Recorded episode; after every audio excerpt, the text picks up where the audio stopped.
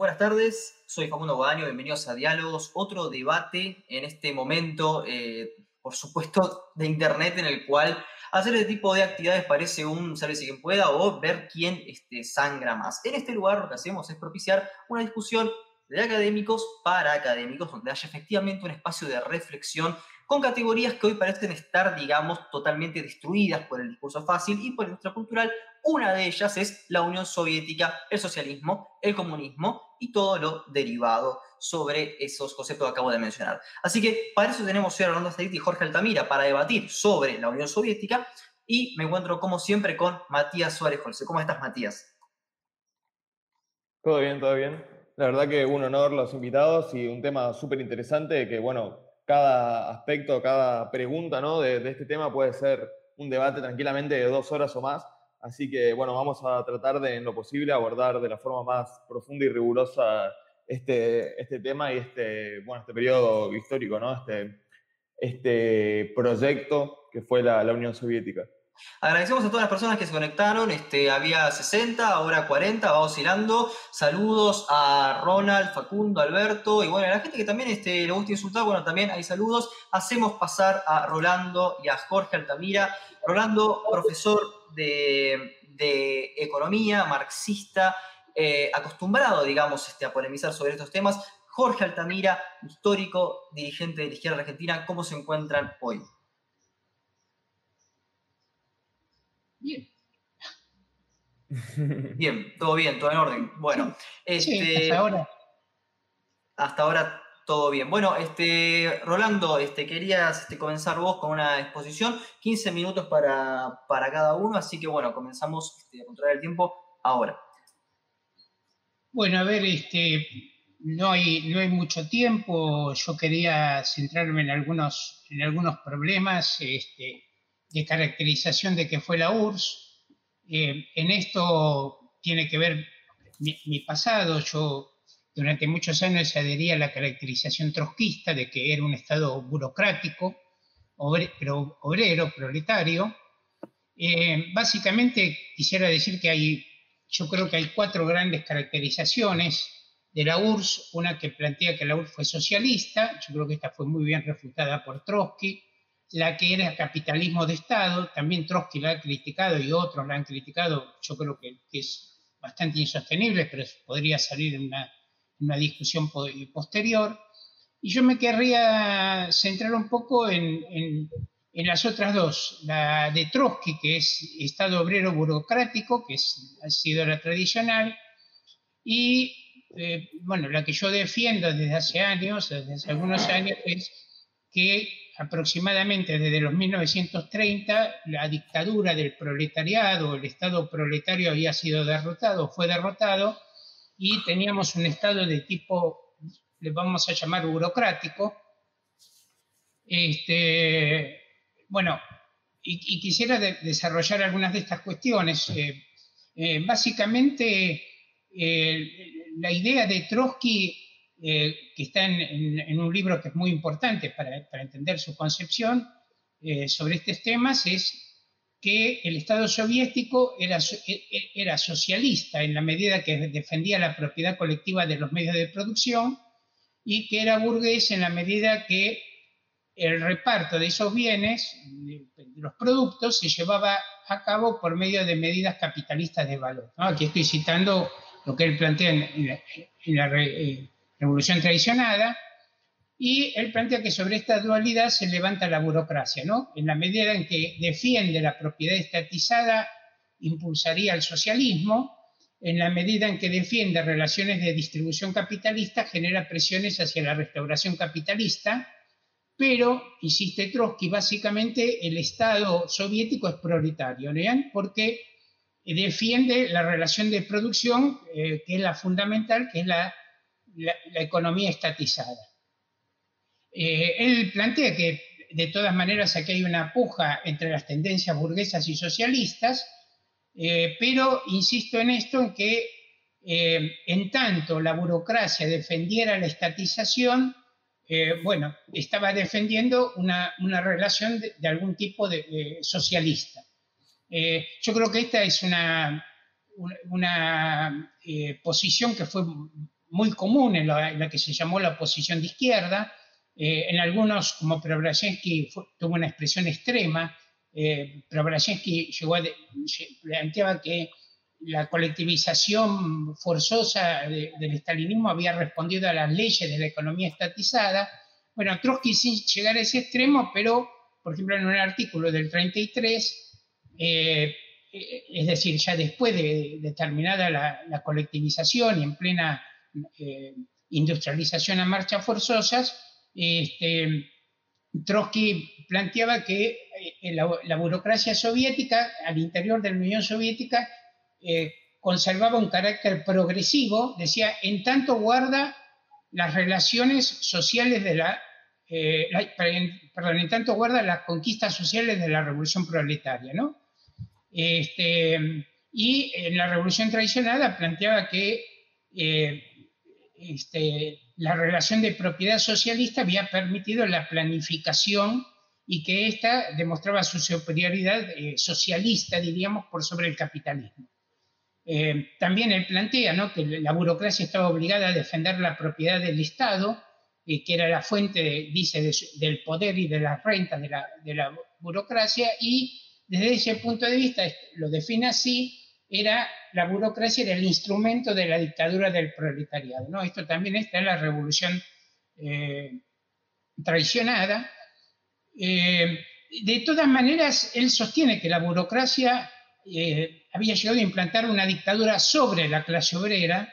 Eh, por ejemplo, eh, plantea es una fuerza incontrolada que domina las masas. En el programa de transición dice se ha convertido en un instrumento de violencia contra la clase obrera y en forma creciente en instrumento de sabotaje de la economía, y eso era el Estado burocrático, este, y que la burocracia había eh, de alguna manera expropiado la revolución al, proletariado. Eh, pero eh, yo lo que, lo que pienso sobre esto es que este, en, todo en toda esta cuestión se pierde de vista, o, o, Trotsky nunca llega a sacar la conclusión, a pesar de sus fuertes denuncias, de que había una relación en última instancia antagónica entre la clase obrera y la burocracia y que ésta tenía como base no solamente las relaciones de distribución, sino la propia relación de producción. Eh, y que esto incluso tiene implicancias políticas. Por ejemplo, Trotsky todavía en el 33 le propone a, la burocracia stalinista una especie de, acuerdo frente único para, para eh, luchar o defender eh, a la Unión Soviética frente a una posible restauración capitalista, cosas por el estilo. ¿no?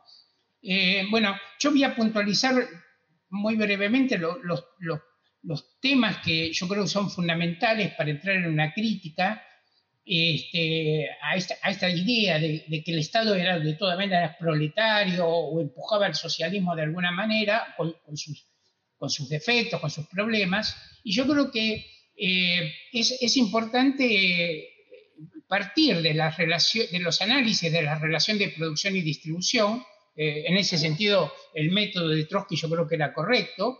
Este, eh, y en base a esto va a surgir la importancia de esta caracterización de un Estado burocrático, no obrero, no capitalista, como yo tiendo a pensar esto. Eh, bueno, en primer lugar, una cuestión que yo creo que hay que decir, que, fue un argumento de Bettelheim y de otros, es que la relación de producción no se define solo por la relación de propiedad sino también por la relación que tienen los obreros o los trabajadores con los medios de producción. Esto me parece un primer punto importante.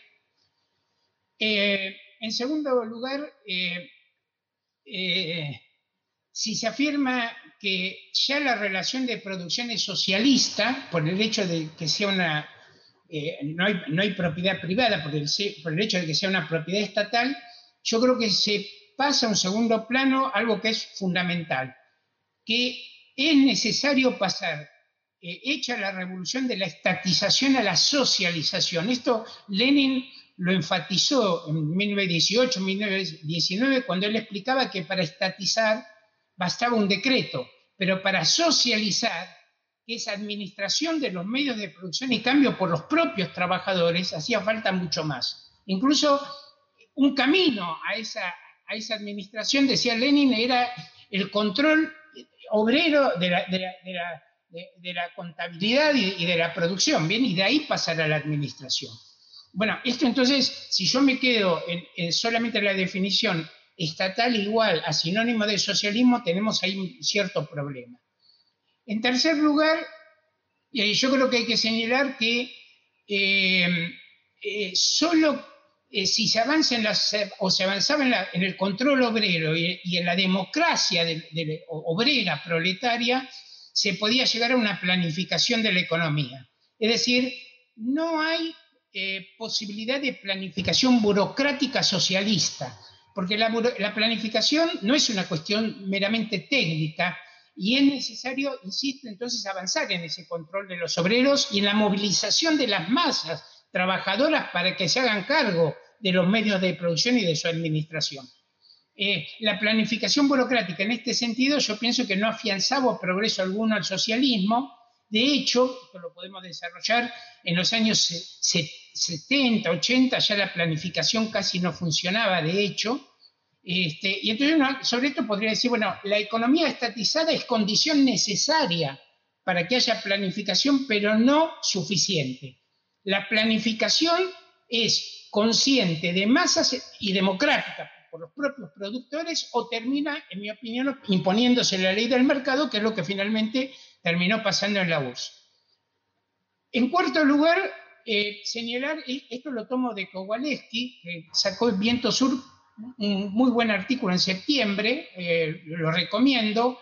Eh, una relación de producción socialista debería transformar las propias fuerzas productivas, que esto es lo que no, tampoco ocurría en la Unión Soviética. Bien, las fuerzas productivas heredadas del capitalismo o incluso trasladadas desde los países capitalistas, por ejemplo, después de la Segunda Guerra, coexistían con una relación de propiedad estatizada y esta última nunca alteró esas fuerzas productivas. Bien, eh, es decir, eh, una relación socialista implicaría una relación conscientemente revolucionaria hasta crítica de las masas revolucionarias con las propias fuerzas productivas.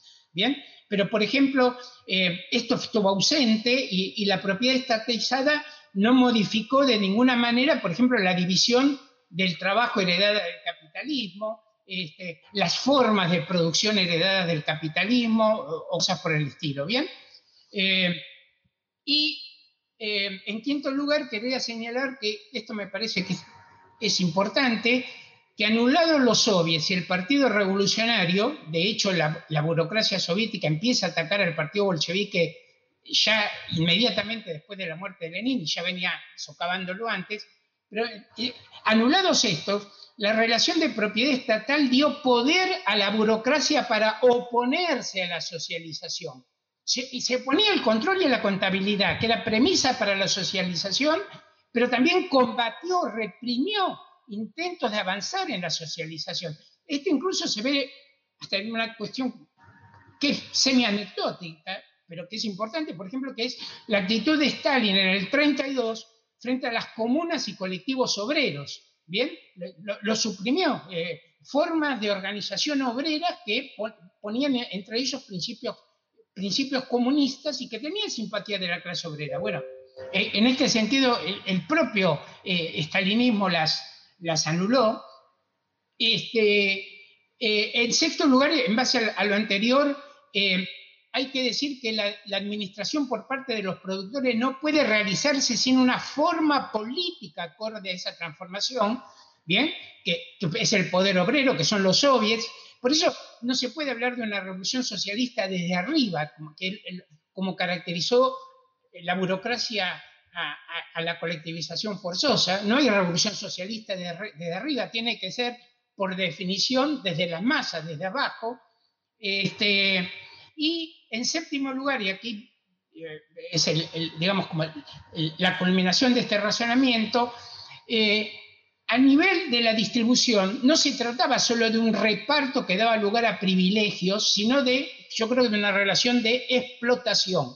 O sea, eh, es cierto que la burocracia, los burócratas no tenían propiedad privada de los medios de producción y en este sentido no era una clase social, si la definimos en base a la propiedad privada, pero eh, efectivamente vivía de la explotación del trabajo. Bien, eh, en este punto yo precisaría incluso, para, acentuar esto, que la fuente de, las rentas de la burocracia no era en general la economía estatizada, como en alguna formulación plantea Trotsky, sino en realidad el trabajo de obreros y campesinos, un plus trabajo que se, manifestaba en el producto que se apropiaba la, burocracia. Y, entonces esta relación de, entre explotados y explotadores es más, más eh, grave, profunda, eh, eh, violenta que una, propia, que una relación de privilegiados no, no, no privilegiados. yo creo que en base a esta idea de, de explotación se entiende el antagonismo entre Estado soviético y masas trabajadoras. esto que había que había dicho Trotsky, que era una dictadura sobre la clase obrera, una violencia sobre la clase obrera, yo creo que adquiere otra encarnadura con esto, ¿bien? Este, como también Trotsky dice en el programa de transición, la clase obrera soviética odiaba, había odio social a la burocracia. Ese odio social yo creo que no era solo por privilegios, sino que remitía a una relación más fundamental que era de explotación, ¿bien? ¿Y, y cómo entonces el, Estado obrero es desarmado, es, este, sufre esta transformación. Yo, tengo eh, la hipótesis, no es solamente mía, de, otra gente, por supuesto, es que lo ocurrido en los 1930 no fue solamente una reacción y no fue solamente en un plano político, sino que de hecho una contrarrevolución y que afectó elementos también sociales, de las propias relaciones sociales de producción. Este, eh, a ver, dicho de otra manera, la colectivización forzosa, por ejemplo, no fue un paso, aunque uno diría, bueno, pero burocrático en dirección al socialismo, sino un retroceso, eh, como decía Rakowski, yo creo que bien. Hubo hambrunas, millones de muertos, desplazados, una guerra civil campesina. ¿Cuál fue la consecuencia de eso? que se rompió la alianza obrera y campesina en lo sucesivo por eso. Los estímulos a la producción agrícola se dieron por vía de, promover el interés eh, privado, que empezó esto con los lotes campesinos. Eh, la industrialización, por ejemplo, fue acompañada de una gigantesca represión sobre la clase obrera. Hay que recordar lo que fue el gran terror del de fines de los 30. Leyes laborales draconianas, como la ley del 1940, que se castigaba incluso con, deportaciones llegadas tardes, en, un país que no había transportes, para colma, andaban muy mal los transportes. Hubo una caída de salarios del 43%, se calcula hoy entre el 29 y el 37%. Se dividieron a las filas obreras con el estajanovismo. Se anuló toda actividad de los sindicatos en defensa de los obreros. Este, eh, eh, y a esto se agregó las ejecuciones masivas de cientos de miles de cuadros revolucionarios, sindicalistas, activistas sociales, obreros comunes, conducciones militares, etc. Este, fíjense que esto fue, en cierto sentido, incluso una verdadera lucha de clases. Eh, por ejemplo, hubo huelgas obreras en, la zona de Ivanovo, por ejemplo, una insurrección en una ciudad en Bichuga, y los obreros se referían a que había explotación, y es interesante la respuesta que daba el régimen decía que no puede haber explotación si hay industria estatizada. Pero de hecho, la industrialización, la colectivización eh, forzosa, los campos de trabajo forzado, eh, que también generaban excedente, eh, aumentaron el poder de la burocracia sobre la clase obrera y ese poder bloqueó todo avance al socialismo. Hubo crecimiento extensivo de las fuerzas productivas y esto jugó un rol a favor de la legitimación de la burocracia entre las masas, pero ese crecimiento no se tradujo en mayor poder político de la clase obrera, incluso como eh, pensó Trotsky que se iba a traducir. ¿Bien? Este, eh, y todo esto, aparte, había que aclarar, en el marco de un retroceso terrible de los derechos de las mujeres, del derecho al divorcio, de eh, baja de la imputabilidad de, los chicos a los 12 años, castigo a los homosexuales, etc. Bueno, entonces yo pienso, en base a todo esto, primero, que la estatización en sí misma no define nada. Hay que verla en qué marco de estratégico, programático, revolucionario o no se, inscribe, inscribe esa estatización. En segundo lugar, yo pienso que este, lo que se necesitaba entonces en los 30 para restablecer una transición al socialismo no era una revolución solo política, sino también social. ¿Bien? En cierto sentido lo dice esto Trotsky cuando en el programa de transición afirma que hay que volver al control de producción por los comités de fábrica, que en realidad habían funcionado pocas semanas después del 17, bien, pero que había que volver a eso. Pero de todas maneras, el eje de las consignas, fíjense, de todas maneras era abajo los privilegios, abajo el estajanovismo, abajo la aristocracia que se suponía obrera, más igualdad en el salario. Bien, no, existe esa, esa, referencia más fuerte a una relación eh, social de, explotación que se expresaba también en la violencia con que el, Estado atacaba a las masas trabajadoras. Y para terminar con esto, yo creo que esta caracterización de, tipo de qué fue ¿Qué fue ese proceso de los 30? Que fue, de, hecho, una, eh, un ataque a, la, revolución, al poder obrero en última instancia. Yo creo que se corresponde muy bien contra, con la contrarrevolución en la política exterior y orientación del internacional comunista.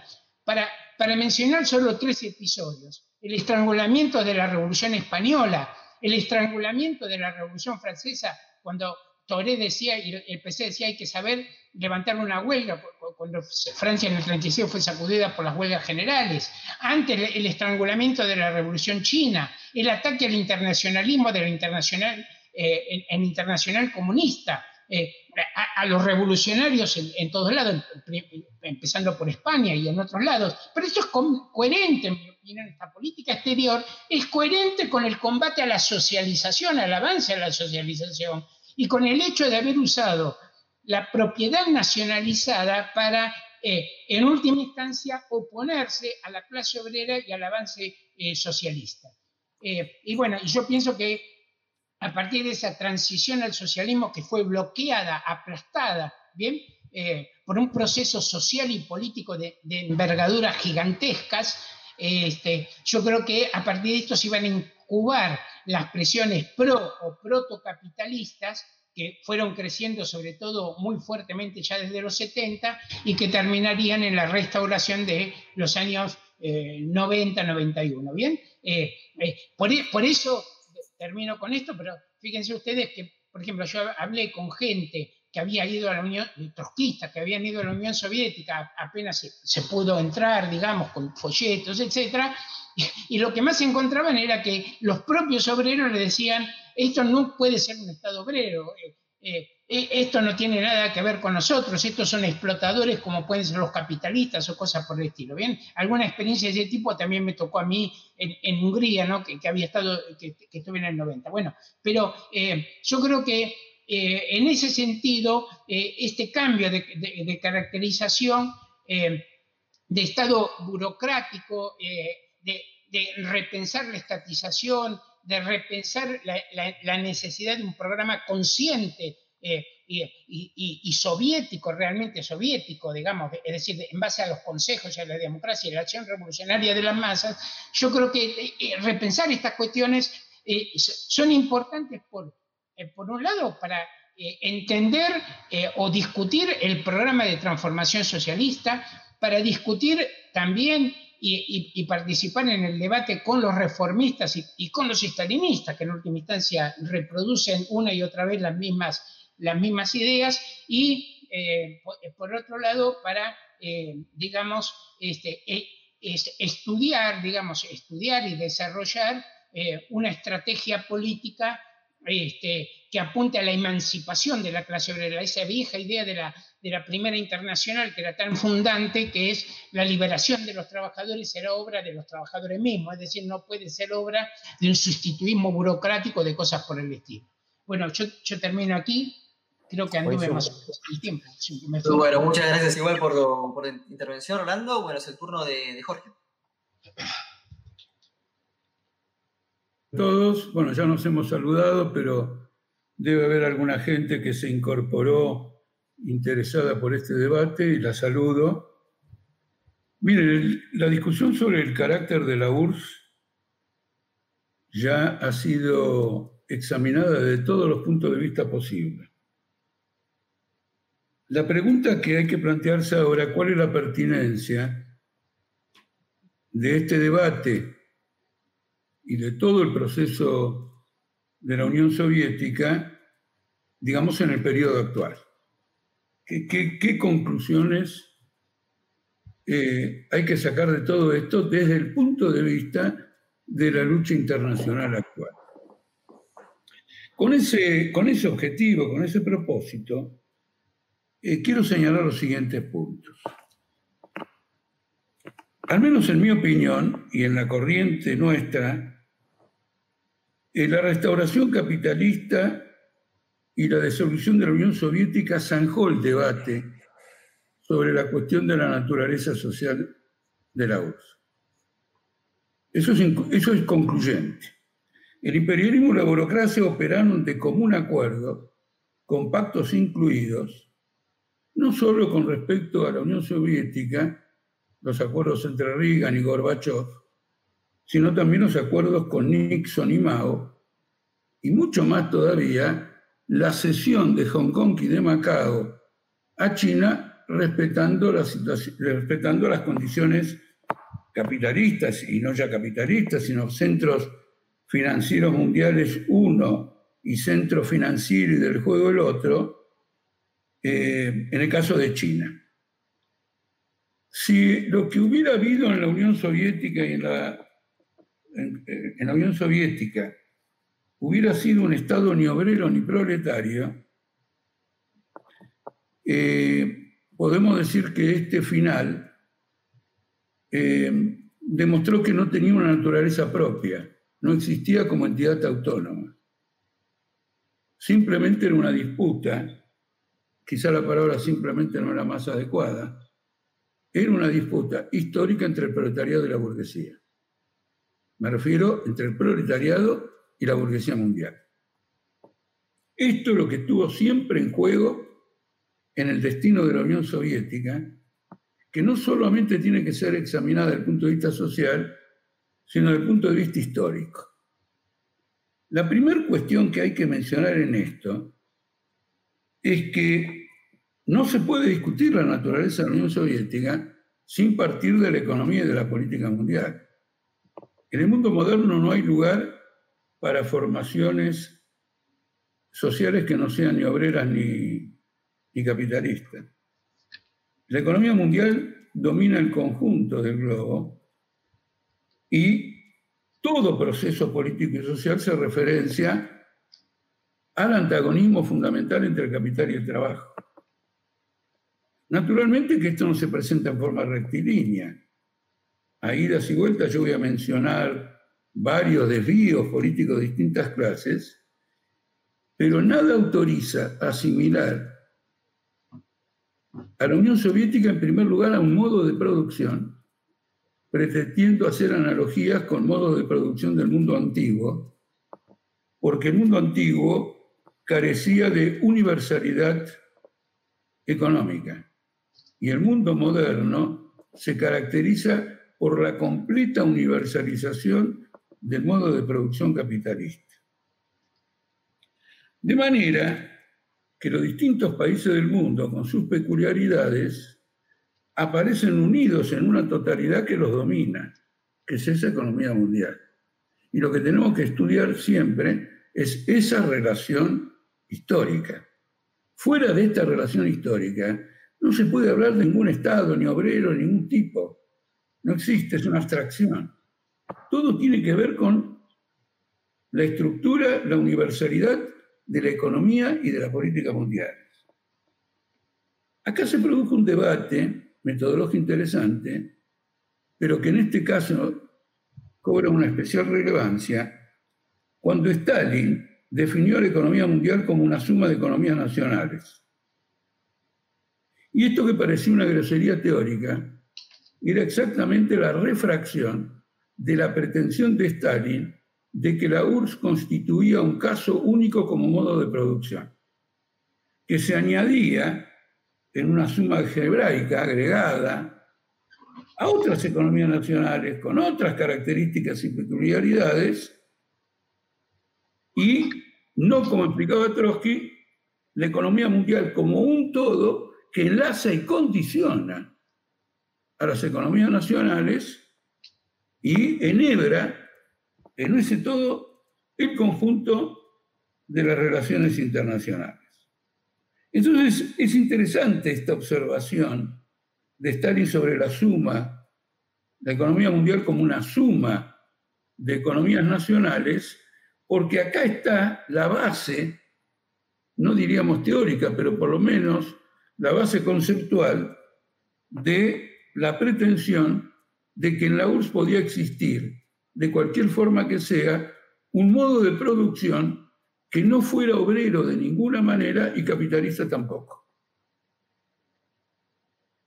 Esto ha sido refutado, porque en esta crisis última, la burocracia este, rusa, la burocracia soviética, pactó con el imperialismo su conversión en clase capitalista. Y en todas las caracterizaciones de Trotsky, el carácter contrarrevolucionario de la burocracia es definido como agencia de la burguesía en un Estado obrero, lo cual es una contradicción absolutamente violenta, pero que hay que tratar de entenderla, desarrollarla. Es una, es una contradicción absolutamente violenta, pero que traducía la peculiaridad de la transición en Rusia en relación a la economía mundial. Otro que pretendió defender esta, no, no que pretendió defender, otro que planteó a su modo la peculiaridad de Rusia como un Estado que no tenía una definición clasista, aunque él decía que era un Estado obrero degenerado, fue Michel Pablo, porque Michel Pablo predijo, sostuvo, que la transición al socialismo llevaría varios siglos a partir de la Unión Soviética. Si un modo de producción determinado, una sociedad determinada, con sus características propias, demora, sobrevive varios siglos, quiere decir que ha aparecido un nuevo modo de producción, que no es ni el socialismo ni el capitalismo, en este desarrollo complejo de la historia de la humanidad. Este es el primer punto que hay que tener presente metodológicamente, porque discutir las cosas en sí mismas eh, lleva a una distorsión muy grande de eh, la comprensión de lo que está ocurriendo. Indudablemente, la versión de tantas corrientes no es la nuestra, o por lo menos si lo fue en algún momento, evolucionamos hace mucho tiempo una comprensión más amplia, nosotros no confundimos la estatización y no debe confundirse la estatización de los medios de producción, no ya con el socialismo, sino con el Estado obrero. No debe confundirse con ninguno de los dos. Para que la expropiación del capital, que es el punto de partida de cualquier transformación social y de cualquier transición histórica del capitalismo al socialismo, tenga ese carácter, es necesario que haya sido desarrollada por el proletariado, por una revolución proletaria victoriosa. Porque de lo contrario, se asimila a la estatización o a la expropiación como un hecho aislado, ahistórico, y se lo define como una categoría sociológica.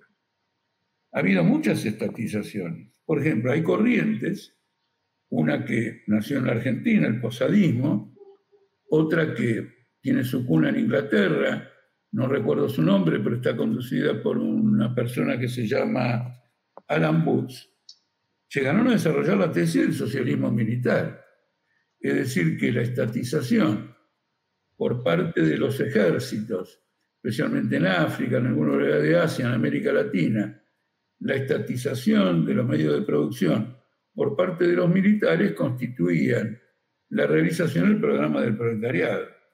Ustedes dan cuenta que esto es absolutamente un delirio. Naturalmente, allí donde la pequeña burguesía, la burguesía es una clase extremadamente débil, bajo la presión de la economía mundial y bajo la presión del de este, mercado mundial, eh, pueden ocurrir todo tipo de estatizaciones que Trotsky las analizó cuando estaba en México con relación a cierta medida que estaba tomando Lázaro Cárdenas. Es decir, el Estado concentra un poder económico para levantar un desarrollo capitalista que está bloqueado por la intervención del imperialismo.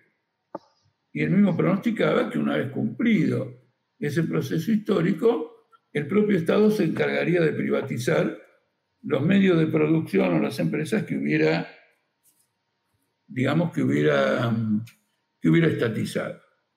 De manera que el hecho de que no la estatización o la expropiación no sean sinónimos de un Estado obrero, no significa que una revolución proletaria que realiza la expropiación del capital no haya desarrollado por vía de esa expropiación la premisa histórica de una transición al socialismo.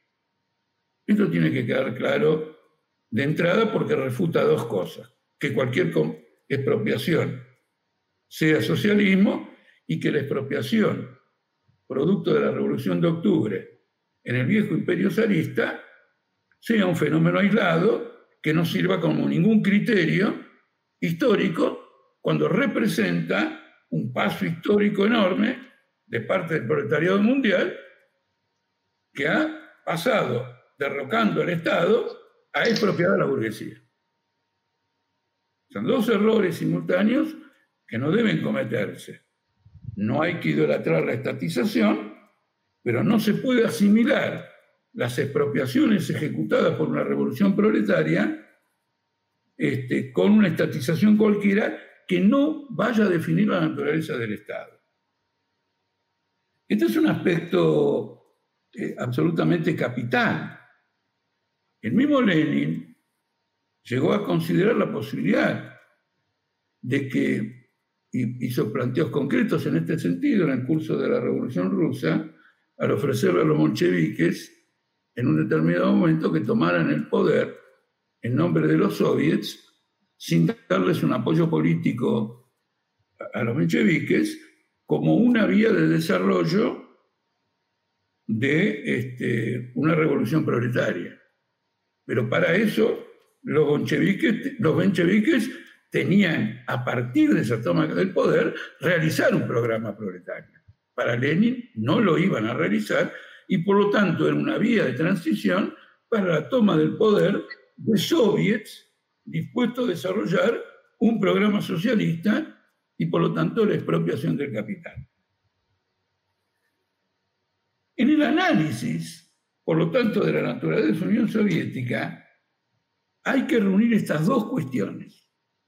La relación de la Unión Soviética y de la Revolución de Octubre con la economía mundial, con la sociedad capitalista que domina el mundo, y las conquistas revolucionarias como la expropiación del capitalismo como el inicio de un proceso histórico.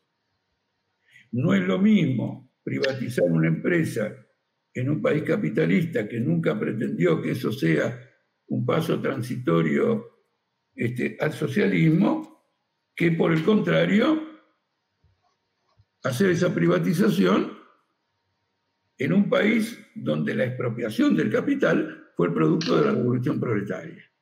De modo que la sociedad soviética se caracterizó, incluso de entrada, no en los años 30, por una contradicción fundamental.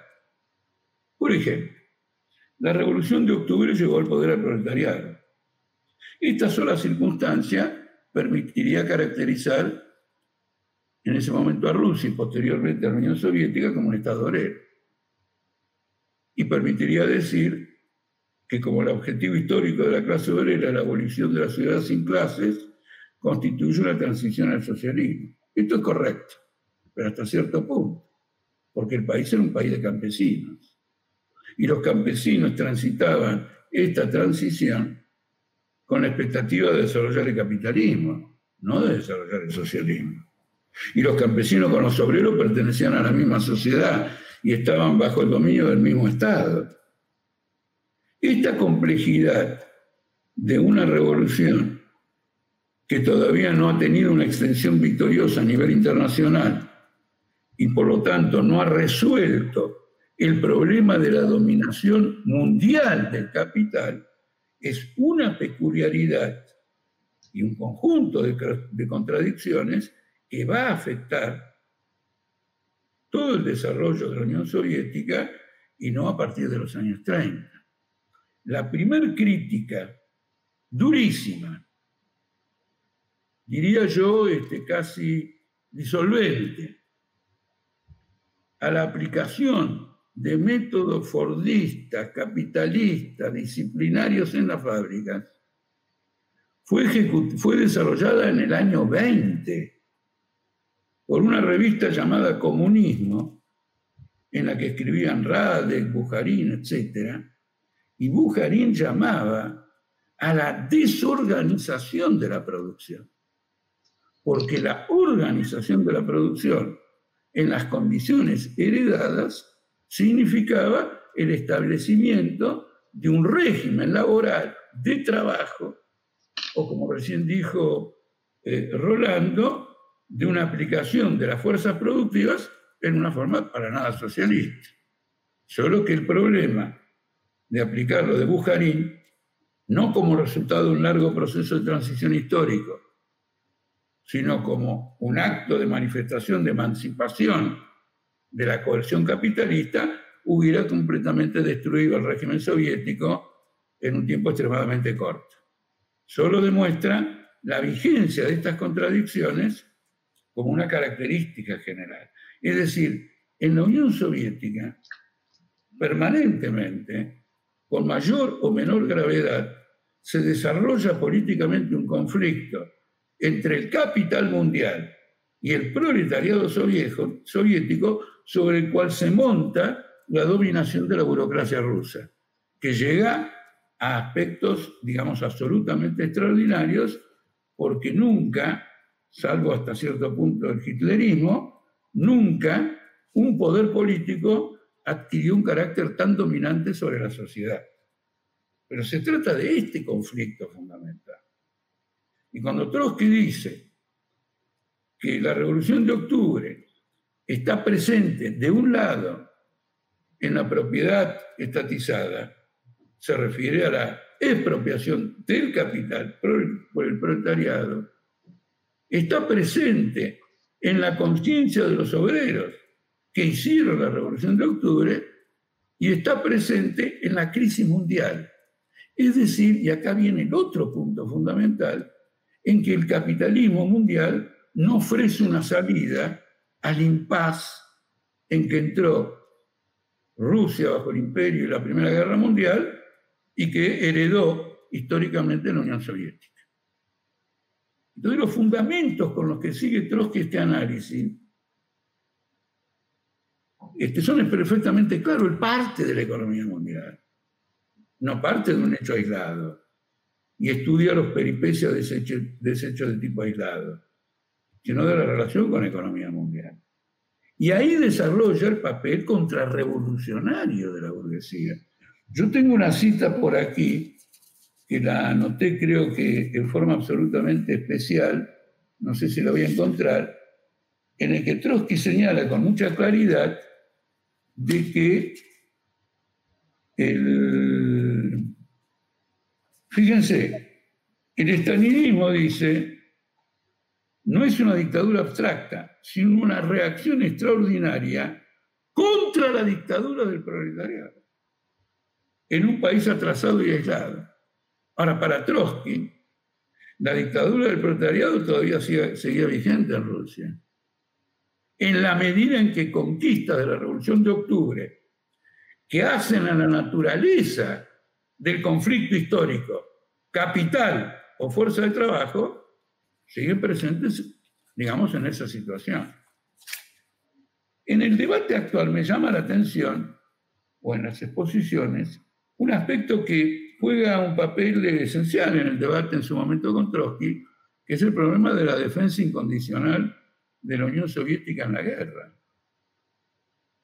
Porque en una definición de un sistema peculiar, ni obrero ni capitalista, no hay una base de principios para defender a la Unión Soviética.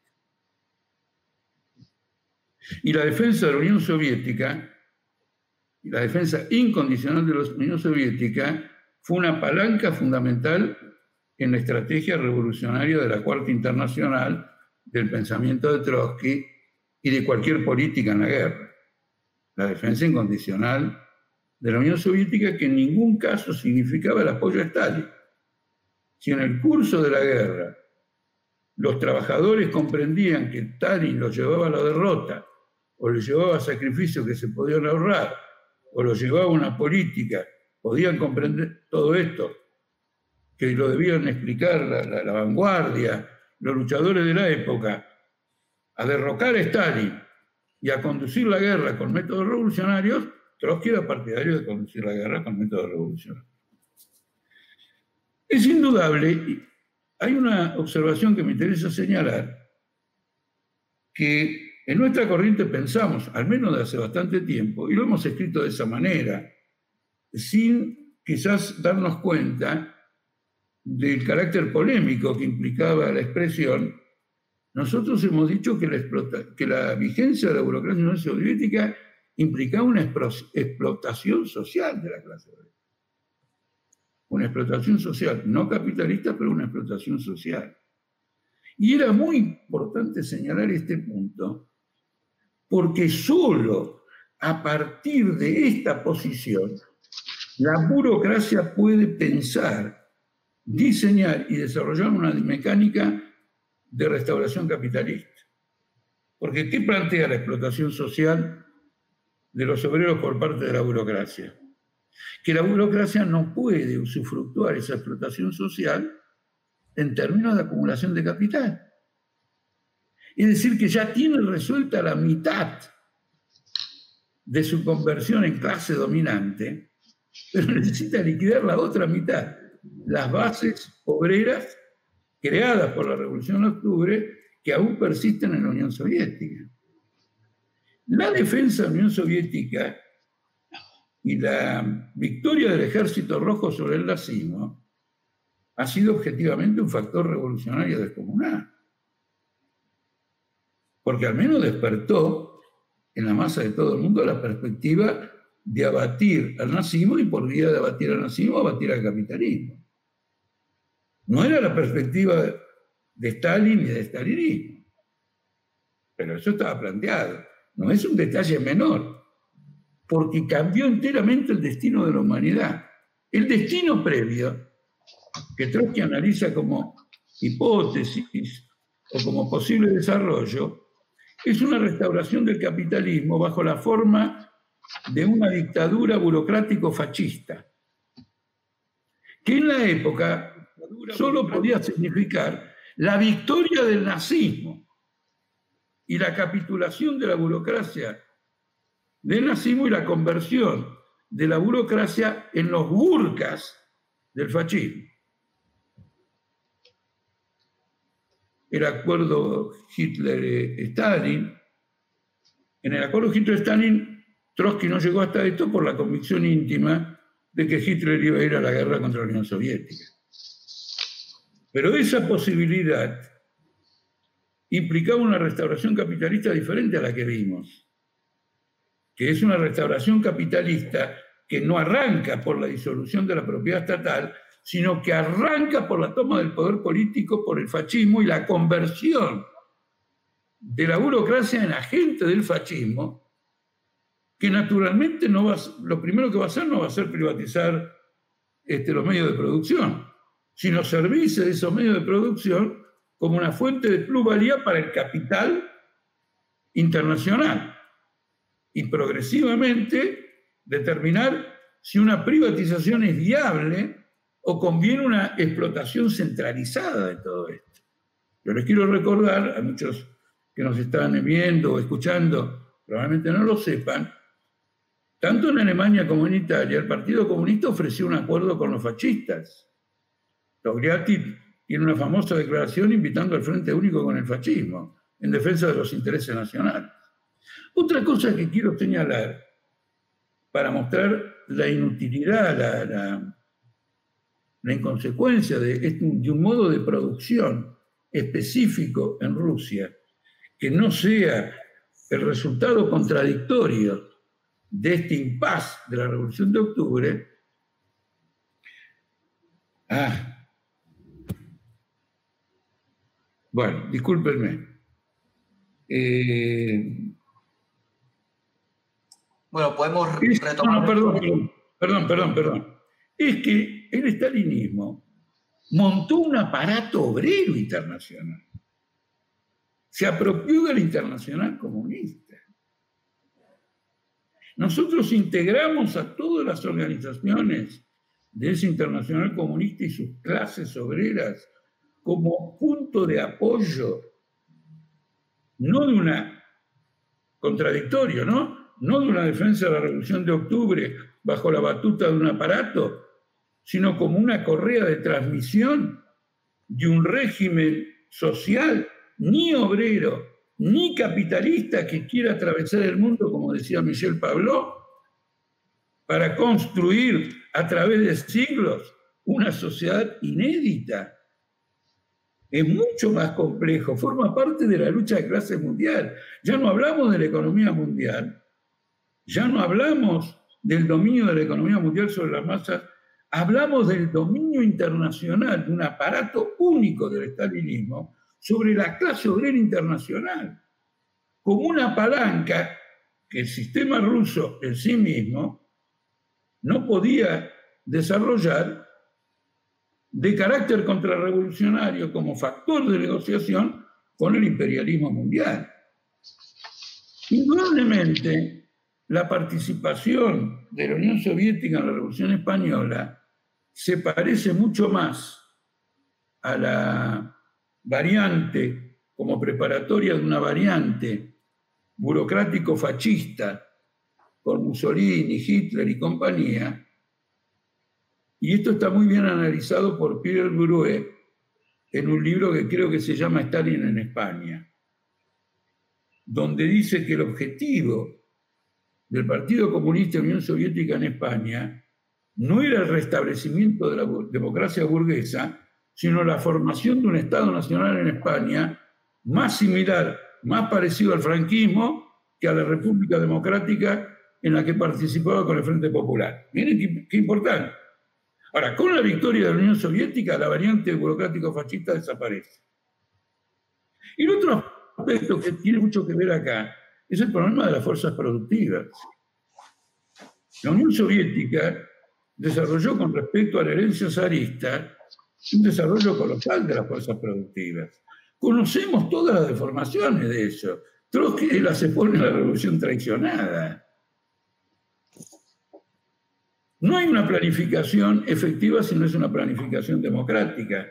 Si la clase obrera no domina su propio modo de producción, no puede fundar una planificación de, otras, de una característica efectiva e imponer contra la anarquía del mercado la racionalización y los intereses generales de la sociedad, en este caso con el capitalismo expropiado.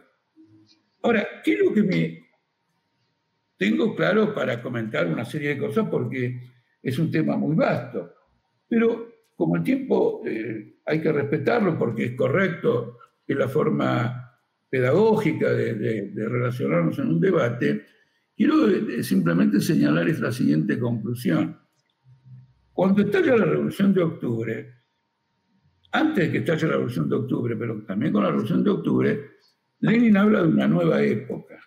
La humanidad ha entrado en una nueva época que la Internacional Comunista después define como una época de guerras y revoluciones.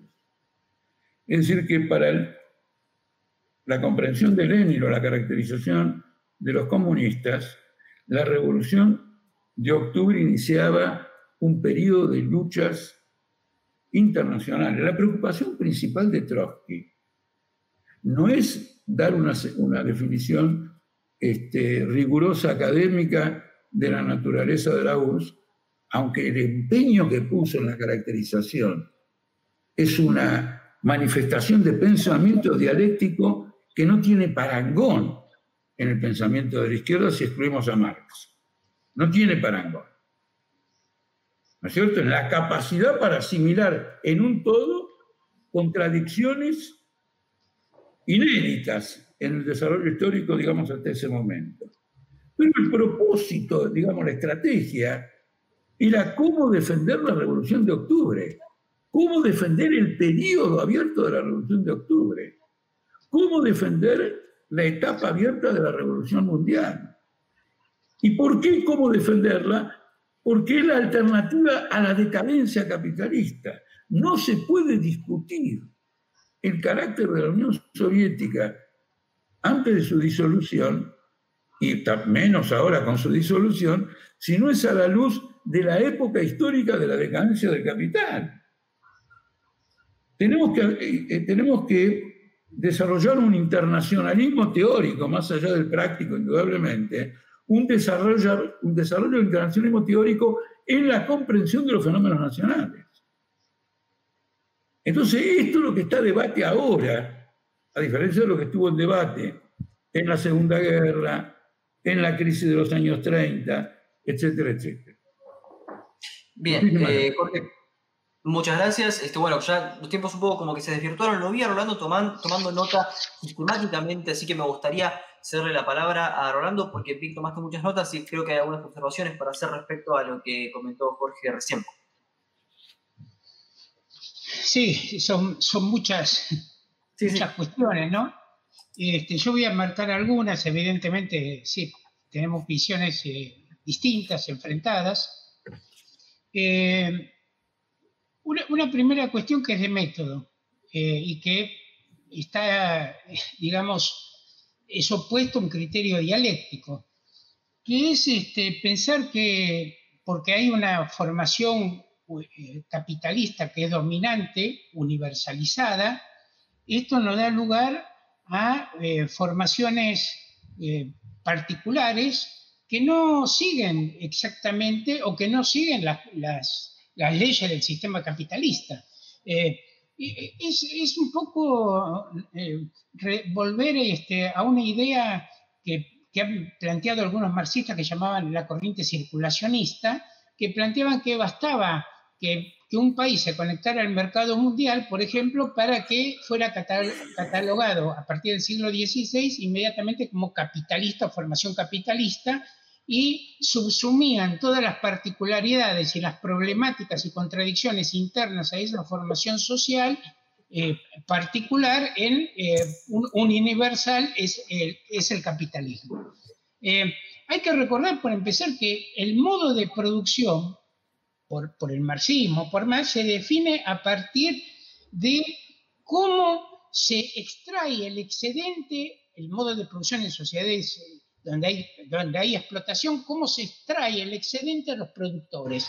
Y no son iguales por el hecho de estar subsumidos todos a una, formación, este, eh, a un mercado mundial capitalista o a una formación capitalista. A ver, cuando Lenin, por ejemplo, en 1918-1919, analiza las peculiaridades de la formación económico-social rusa y distingue, eh, hay una economía patriarcal, hay una economía eh, mercantil, hay capitalismo, hay capitalismo de Estado y hay socialismo, está planteando que hay que estudiar esas especificidades y esas interacciones entre las formaciones económicas sociales que no puedo pasar por alto de eso y decir, como está subsumido a la, lógica del, mercado mundial capitalista, no me puedo abstraer del mercado mundial capitalista, entonces no tiene eh, importancia el estudio de esas contradicciones y de esas particularidades. Efectivamente, no puede haber socialismo en un solo país por el atraso relativo de las fuerzas productivas de un país como, la Unión Soviética. Pero esto no significa, insisto, pasar por alto esas complejidades y esas eh, eh, particularidades. Por ejemplo, eh, que yo lo mencioné al pasar, ¿por qué la Unión Soviética si, si, en última instancia estaba subsumida a la misma unidad capitalista, no regía las leyes de la acumulación capitalista no regían las leyes de las crisis capitalistas, como, se estudian, como, como las estudia Marx o como las vemos en el, en el sistema capitalista. ¿bien? Este, entonces, eh, eh, fíjense que en ese sentido también tenemos que analizar la, la, relación que hay entre un proyecto político en una formación social particular, como la analiza Lenin en el 19, a lo que sucede en los años 20, a lo que sucede en los años 30 y cómo se producen esas, eh, esas evoluciones eh, particulares. Entonces, aquí, por ejemplo, el concepto de formación económico-social de tipo específica tiene, tiene mucha importancia.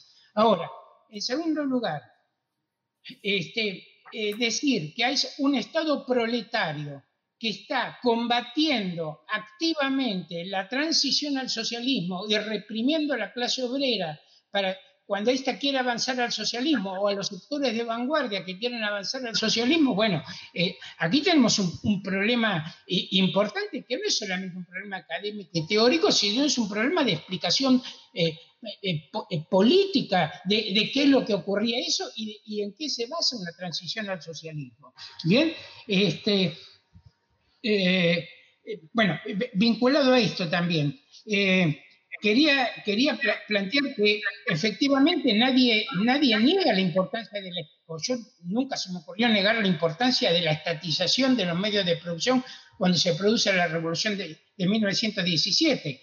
Pero dicho esto, hay que decir que, y es, es, la posición de, Lenin y del partido bolchevique, que esa estetización tenía que servir como punto de partida para avanzar al socialismo y que la lucha se planteaba por avanzar al socialismo y que en ese sentido, cuando, cuando se plantea que es necesario pasar por el capitalismo de Estado, el capitalismo de Estado era para generar el aprendizaje de la clase obrera del control eh, eh, del control y de la contabilidad obrera de, todos los medios de producción para, como paso previo para la administración de, los medios de producción.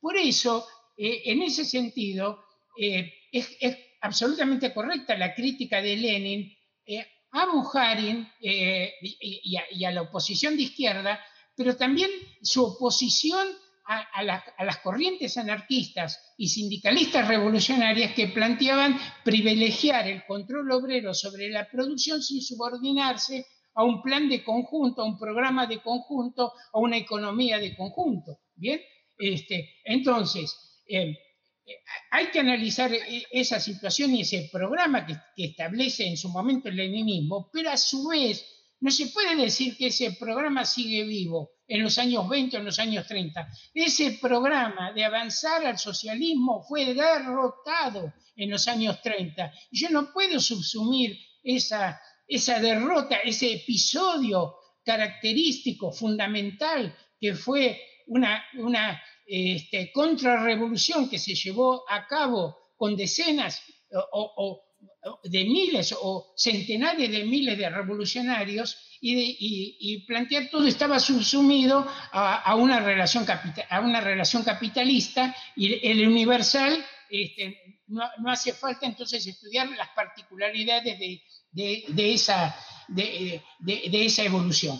Eh, en ese sentido también eh, quería señalar que el propio Trotsky eh, participa en esas discusiones de, las contradicciones y los problemas que tenía la economía soviética. Bien, esto no significa que adhiramos a la idea de que era posible construir el socialismo en un solo país o cosas por el estilo, o que la economía mundial se compone como una suma mecánica de, partes, eh, de partes nacionales.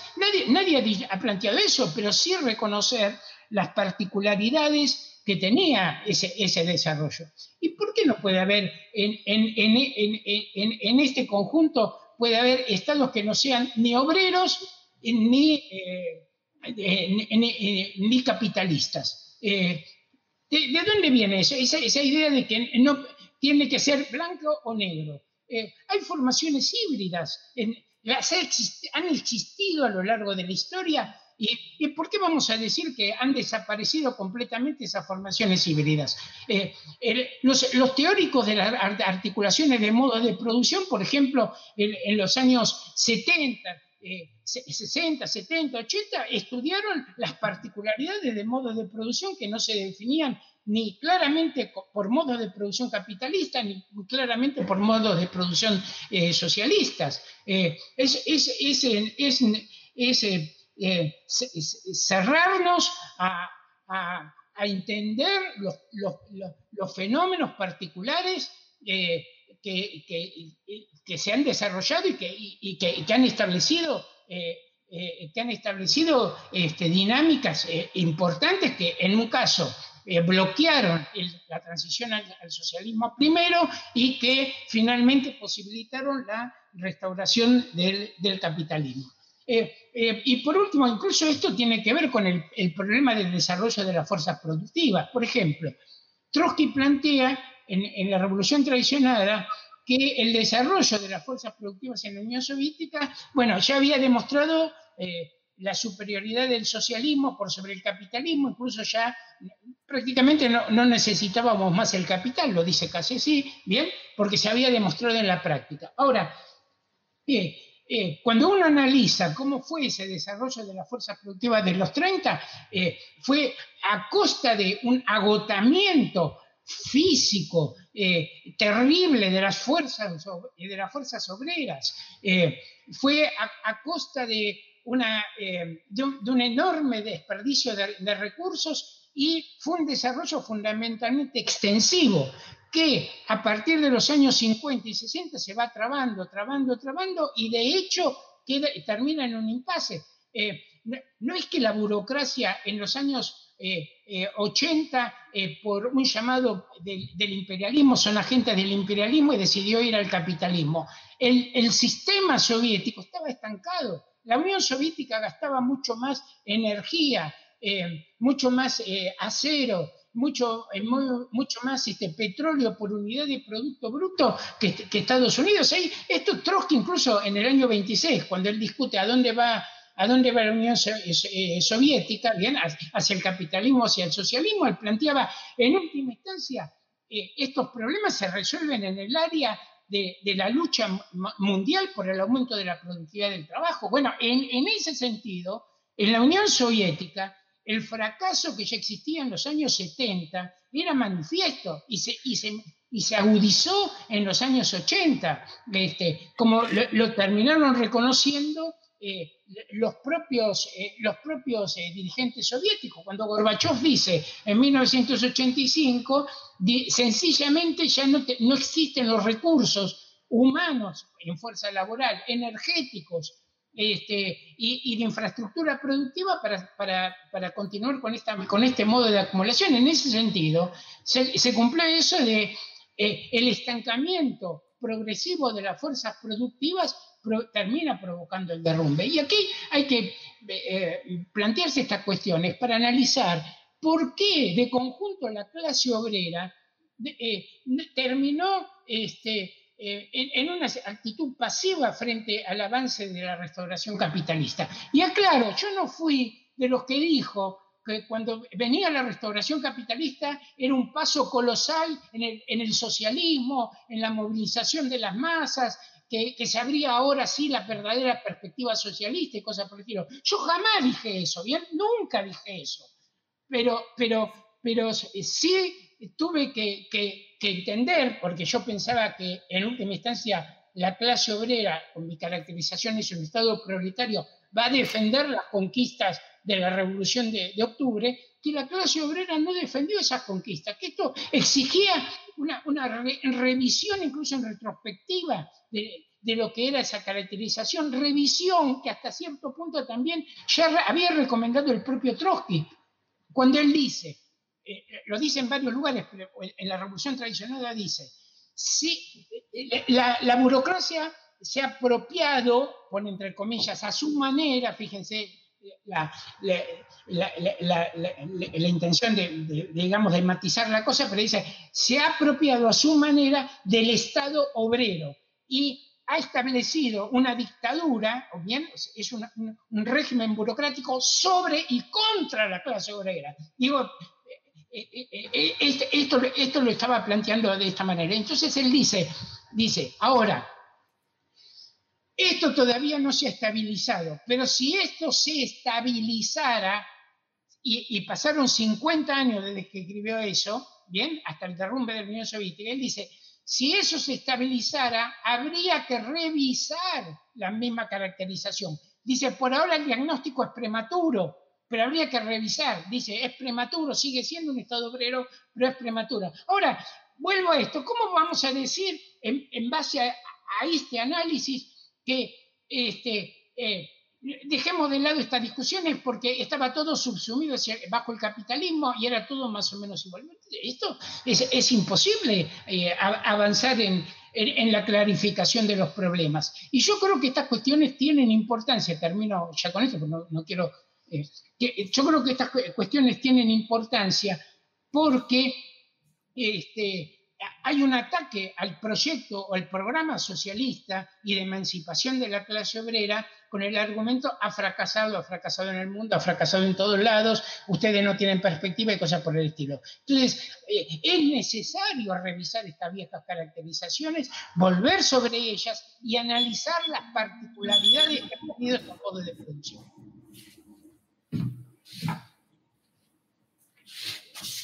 Muy bien, Matías, eh, comentar algo? Sí, eh, quería ver si, bueno, si Jorge quería hacer una réplica a, preguntas puntuales. Claro, claro. Miren, voy a decir varias cosas. La primera es que, por lo que mismo Rolando señala, él advirtió tarde la restauración capitalista en la Unión Soviética, porque dice que viajó poco antes, etc. Eh, yo pertenezco a una corriente que sobre la restauración capitalista de la Unión Soviética viene escribiendo de la década del 70. Contra las otras corrientes, en particularmente el morenismo, donde militaba Starita, que consideraba que el proceso socialista soviético era irreversible. Muchas veces escribiendo. Y en el año 82 en particular, nosotros sacamos un artículo explicando que el proceso político comenzaba eh, teniendo en cuenta la sesión de Hong Kong, después de Macao, etc. Pero desde los 70, a partir de los acuerdos internacionales de Helsinki, etc., mostramos que había una tendencia a la restauración capitalista. Es decir, que nosotros, nosotros, sostuvimos que la burocracia era una fuerza restauracionista. Pero lo sostuvimos con mucha anticipación. Yo entiendo que no todo el mundo lee nuestra literatura. Y a lo mejor por no leerla, uno cree que nuestra literatura sostenía lo que, las vulgaridades que sostenían los demás. Pero no, esta fue una advertencia muy... En materia de peculiaridades, quiero señalar que cuando se produce el golpe de Estado de Jaruzelski en Polonia, nosotros hacemos una caracterización realmente muy peculiar. Decimos que se terminó el Estado obrero, a pesar de que es un golpe de Estado contra lo que se consideraba una tendencia restauracionista, porque había vaciado totalmente el golpe de Estado al Estado polaco de cualquier característica obrera, y que por lo tanto ese golpe era el paso primero formal de la restauración capitalista. Hemos escrito en abundancia. Cuando eh, Rolando comienza su, su explicación ahora, la primera impresión que tuve es que patea la pelota afuera. Porque evidentemente, después de todo lo que dije sobre que la economía mundial no es una suma de las economías nacionales, es decir, que no, es una suma de igualdades, una más alta, otra más baja, que era lo que opinaba Stalin. Lo cité exactamente, sino que era un entrelazamiento de economías bajo una totalidad orgánica, lejos de este, omitir las peculiaridades nacionales, eso las exalta, porque lo que exalta la totalidad es las peculiaridades que forman esa totalidad. Entonces dice, no, no, este, no cree, no, el único modo es el capitalismo. No sé de dónde sacó todo esto, pero tiene su implicancia. Porque en definitiva la peculiaridad de la transición de la Revolución de Octubre a esta a esta restauración capitalista consiste en un entrelazamiento de fuerzas de la economía, de la política y de la lucha de clase mundial. En eso consiste la peculiaridad, no en otra cosa. De una burocracia que es agente de la burguesía mundial. De un proletariado que hizo una revolución como parte de una economía mundial. Yo he dicho que era una nación campesina, que había que tomar con cuidado la definición dictadura proletaria como consecuencia de la Revolución de Octubre, porque la dictadura proletaria es clara porque los obreros tomaron el poder, pero los obreros son un grupo minúsculo, una noción de campesinos. Dije que los obreros quieren una transición al socialismo y los campesinos una transición al capitalismo. Si eso no es definir una peculiaridad, quiere decir que Rolando estuvo viendo otro canal mientras yo hablaba. Lo que ocurre es que la peculiaridad es un entrelazamiento especial de rasgos de la economía y de la política mundial, porque la clase obrera mundial existe en la realidad mundial. Y el proletariado soviético ruso no es una fracción de asiáticos que se volvieron locos, sino que es la consecuencia de la lucha de clase mundial, porque el proletariado ruso es una creación mundial, inversiones extranjeras, y el Partido Comunista o la Socialdemocracia rusa es una consecuencia de desarrollos nacionales, pero de la intervención de la socialdemocracia internacional. Entonces, lo que tiene de peculiar este desarrollo es esta combinación, este fenómeno híbrido. No tiene como peculiar, y al revés, ¿qué sería de peculiar? Que es un modo de producción aislado de las dos fuerzas contendientes a nivel mundial. No existe eso. Eso podía existir en el pasado, no importa que lo hayan estudiado ahora o que Marx haya hecho referencia, porque en el pasado no había una economía mundial. Y habían modos de producción separados unos de otros. Y el comercio podía ser por momentos activo y por momentos ocasional. En cambio, el comercio mundial, en la actualidad y en el pasado reciente, es una red inextricable. No sé me lamento que haya, digamos, pateado la pelota afuera, desviado la discusión, no en torno a lo que estamos realmente discutiendo, eh, sino a una adulteración de lo que traté de explicar para refutar. La prueba está, la prueba está, que cuando colapsa el sistema porque deja de ser un sistema progresivo al punto de vista de la fuerza productiva, tiene dos opciones. La restauración de la propiedad privada o una revolución. ¿Y quiénes son los contendientes? ¿Quiénes son los protagonistas de esto en Rusia? El capitalismo mundial y la clase obrera mundial. Porque no es solo la clase obrera rusa. Después de años defendiendo la Unión Soviética, la clase obrera mundial tampoco salió a defender las conquistas de la Revolución de Octubre. Esto tiene que ver con otro problema que supongo, supongo que Rolando lo deja de lado, porque como él es un crítico del programa de transición, de la crisis de dirección, etc., estas son consideraciones que no le importa, pero metodológicamente es clave.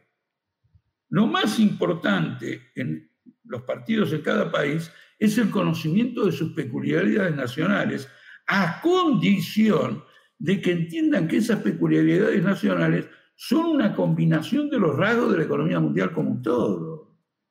Y a veces esos rasgos particulares pueden ser extremadamente acentuados, tan acentuados que en algunos países la lucha por la independencia nacional es progresiva.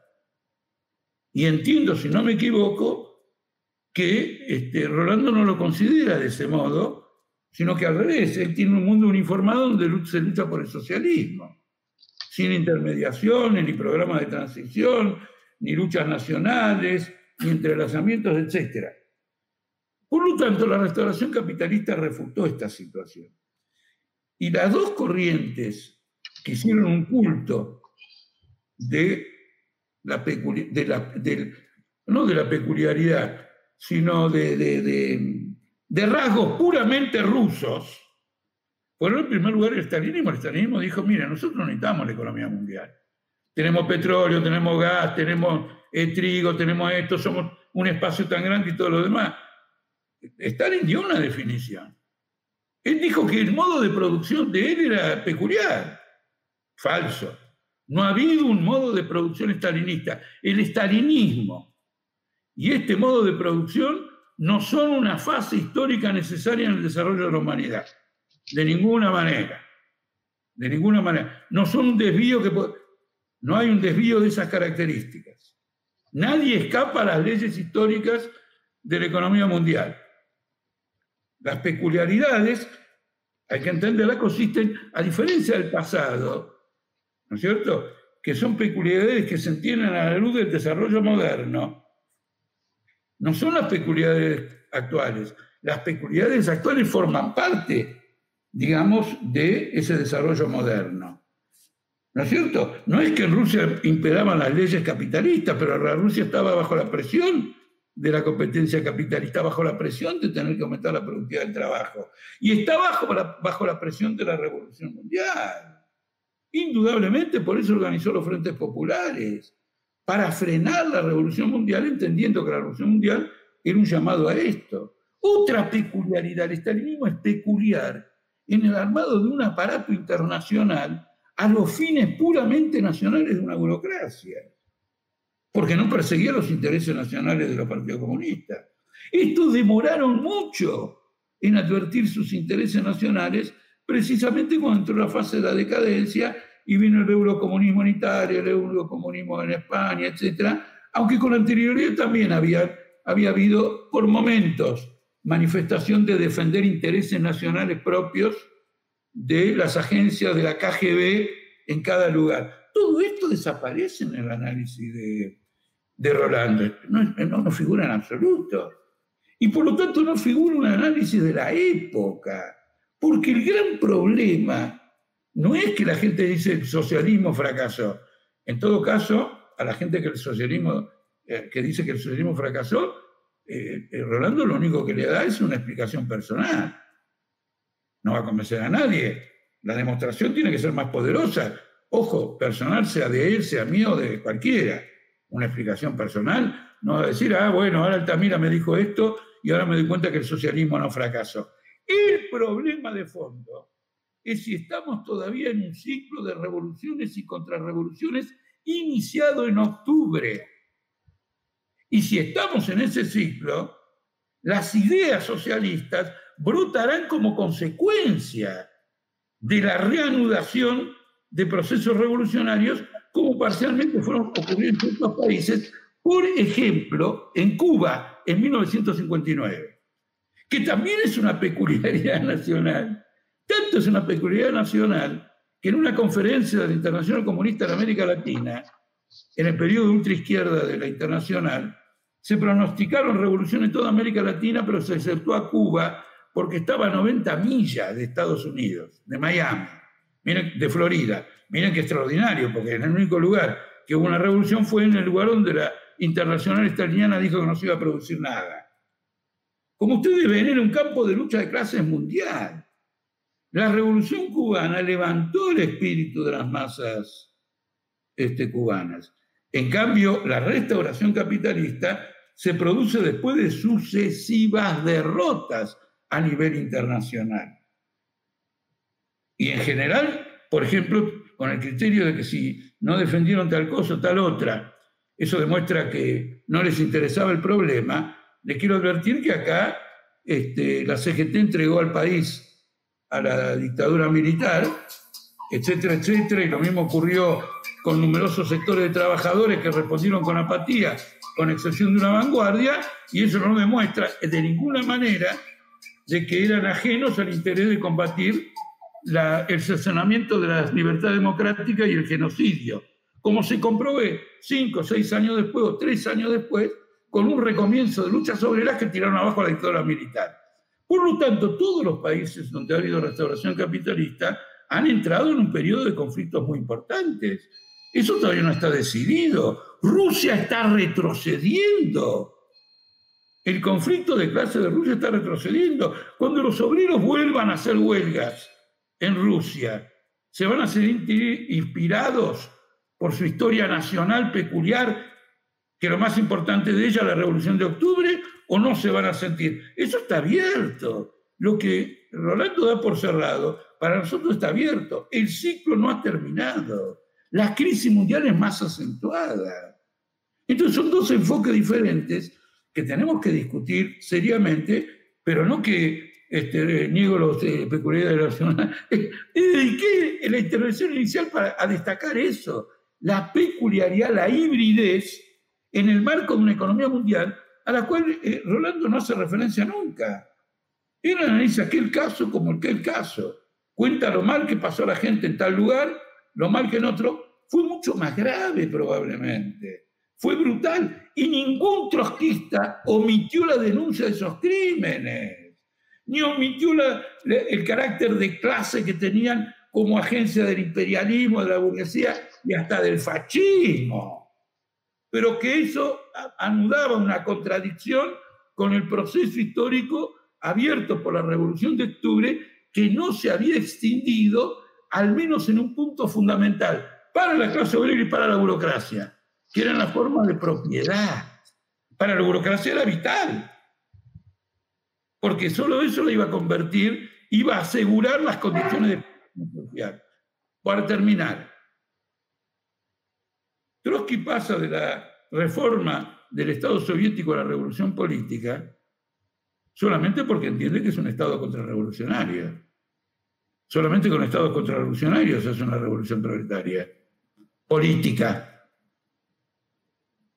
Naturalmente que si la forma de propiedad este, no ha sido privatizada, no es eso lo que va a cambiar. Aunque naturalmente que el cambio del poder político significa una revolución en todas las relaciones laborales, empezando por el control obrero y por una planificación democrática, por el desarme este, del ejército de la burocracia y la formación de un auténtico ejército proletario, etc.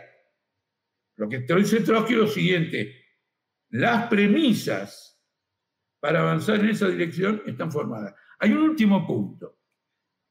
En algunas cosas que vi, Rolando insiste en un punto que en ese coincido con él. La dictadura del proletariado es el inicio de la transición al socialismo. Incuestionablemente. Incuestionablemente. Ahora, ahora, Lenin dice después de la Revolución de Octubre, la dictadura del proletariado tiene un contenido mundial, porque no puede ser el inicio del capitalismo en un país devastado por la guerra y con 95% de campesinos y 1% con suerte de obreros. ¿Está claro o no? Y sin embargo, sin una dictadura proletaria. De lo contrario, tenemos que renunciar a la revolución en los países atrasados. ¿Por qué? Porque si tomamos el poder, estableceremos dictaduras proletarias que no van a poder iniciar la transición al socialismo.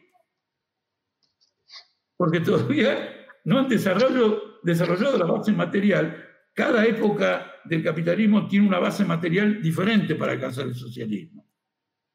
¿No es cierto? A lo mejor hoy los países de América Latina tienen más bases materiales que lo que tenía Inglaterra a finales del siglo XVIII. Pero a finales o a principios del siglo XX, esa base material no alcanza. Entonces, la dictadura del proletariado, entendido como proceso de la revolución mundial, tiene ese significado.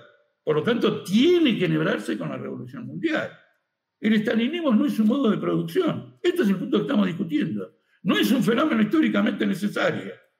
Es un cruce de las contradicciones de la economía y, la política mundial en la época del imperialismo y de la decadencia capitalista.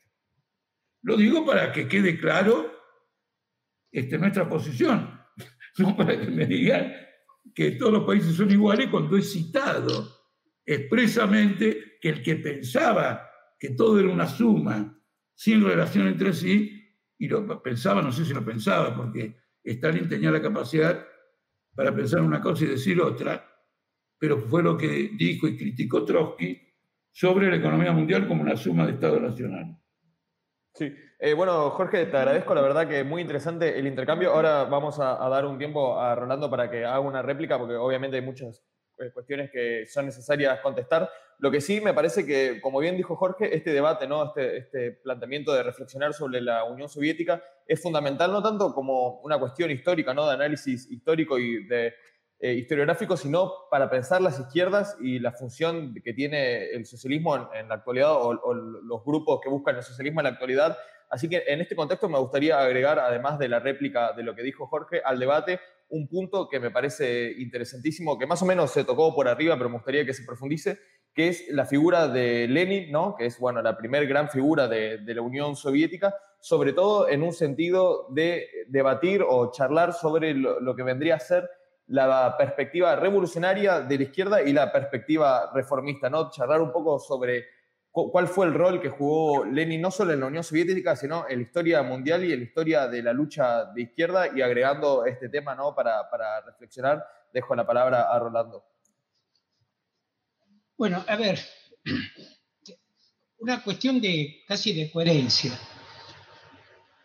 Jorge dijo que como no fue un modo de producción aislado, porque domina, hay la dominancia del sistema capitalista, el Estado soviético no podía ser no obrero, no capitalista.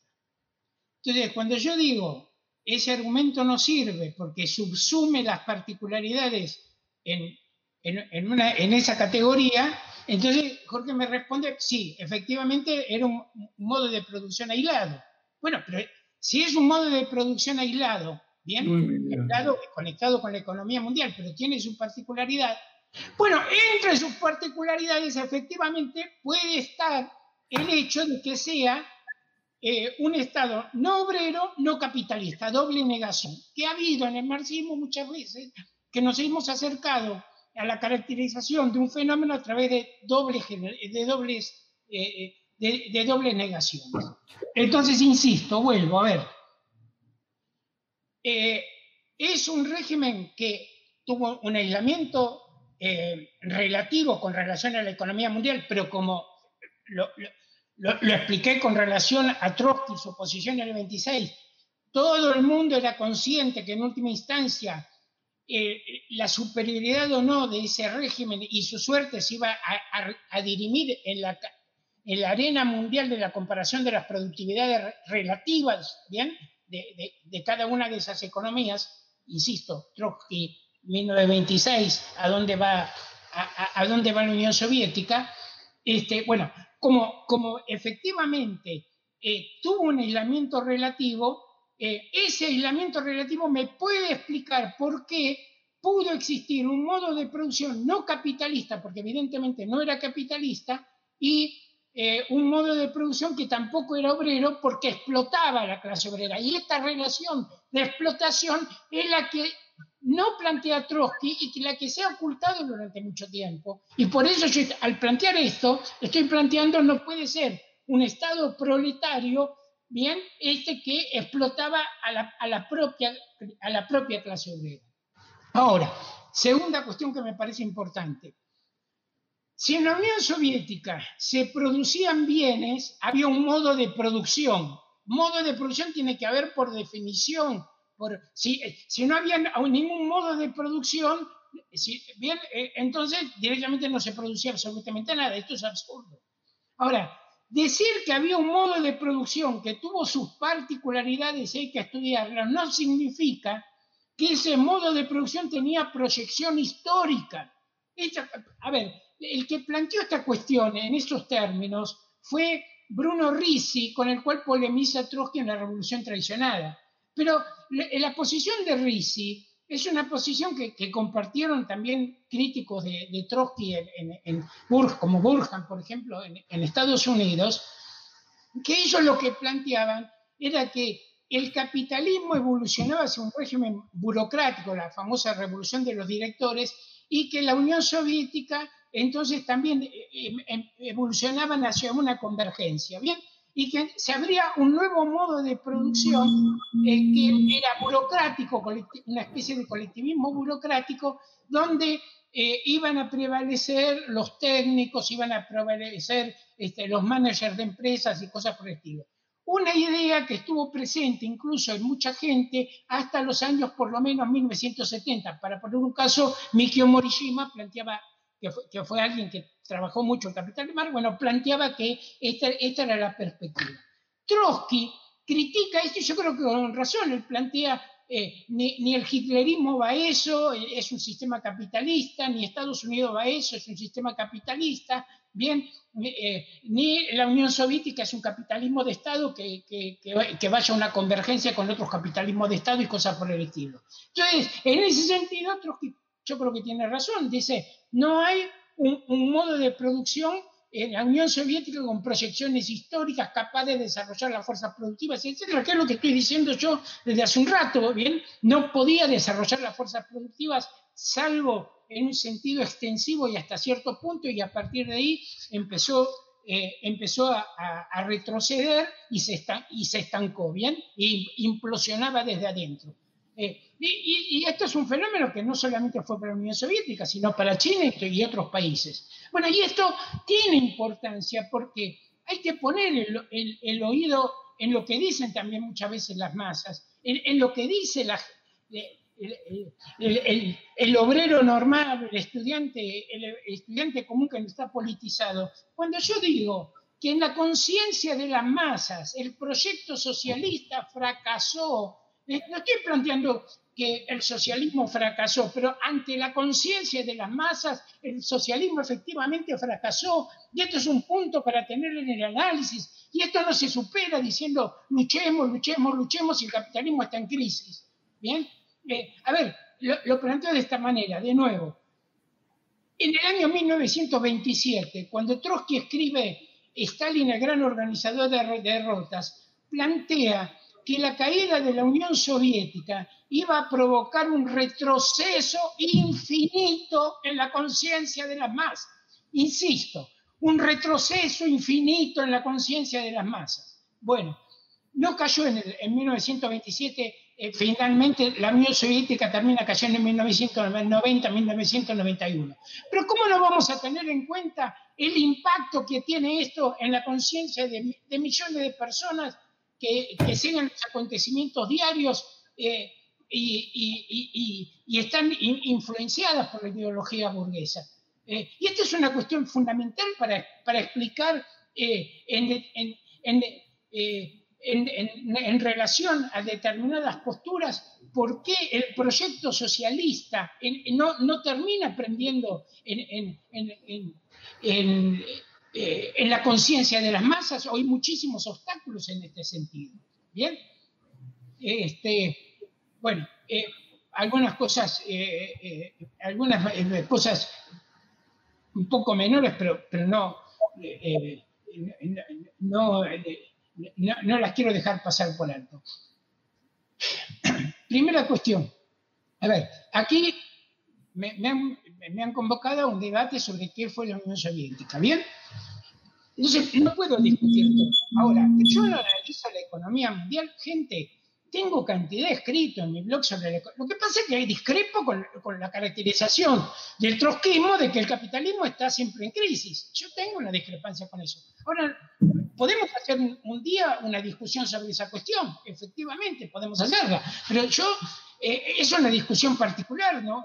No, la quiero tomar a, la ligera. Si la hacemos, se hace, en real, se hace realmente a fondo, etc. El programa de transición, con el cual discrepo por muchísimas razones, pero el programa de transición tiene como punto de apertura y premisa fundamental que las fuerzas productivas no se pueden desarrollar desde 1914 y no se podían desarrollar a nivel mundial. Bueno, esa fue una premisa que se ha mantenido en el movimiento trotskista durante décadas y décadas y décadas y hasta ahora yo no encuentro que eso se, se, modifique en algún sentido profundo. Siempre que hablan del sistema capitalista está en crisis, está en crisis, está en crisis. Bien, bueno, eh, yo creo que ese, ese análisis de la crisis permanente o crónica del sistema capitalista no sirve.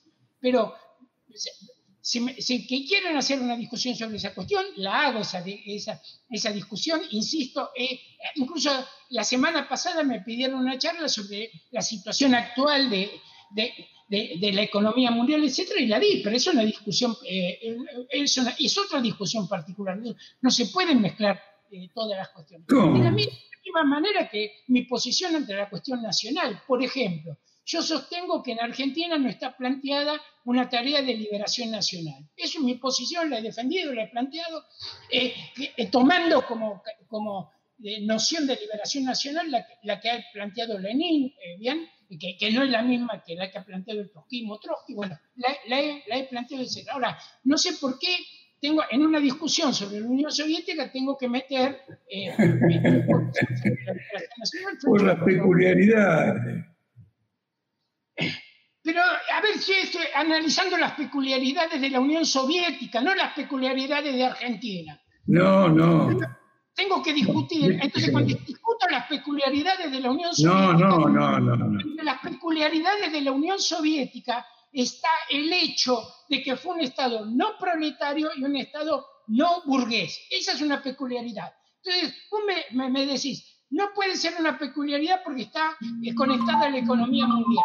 Eh, Es decir, el- eh, eh, en, en este razonamiento, entonces de- eh, desplazamos tranquilamente. Y no puede ser un modo de producción porque no tenía perspectiva histórica.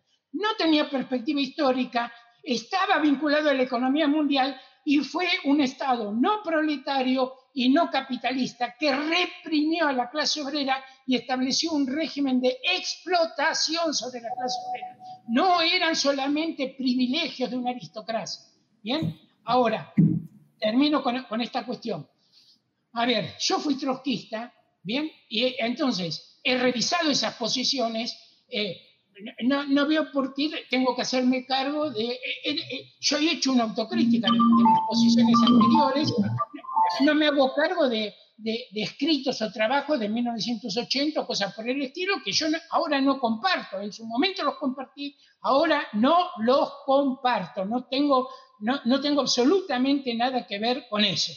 Pero sí yo recuerdo que, por ejemplo, había corrientes que sostenían que, en la- por ejemplo, la reunificación de Alemania no podía producirse sin una guerra eh, internacional entre el capitalismo y, eh, y los estados proletarios y la clase obrera mundial. Bueno, esto, esto se escribió no en, en 1930, esto se escribió en 1988. Yo lo- te- te- te- busco los documentos, los tengo en mi biblioteca. ¿Quién lo escribió?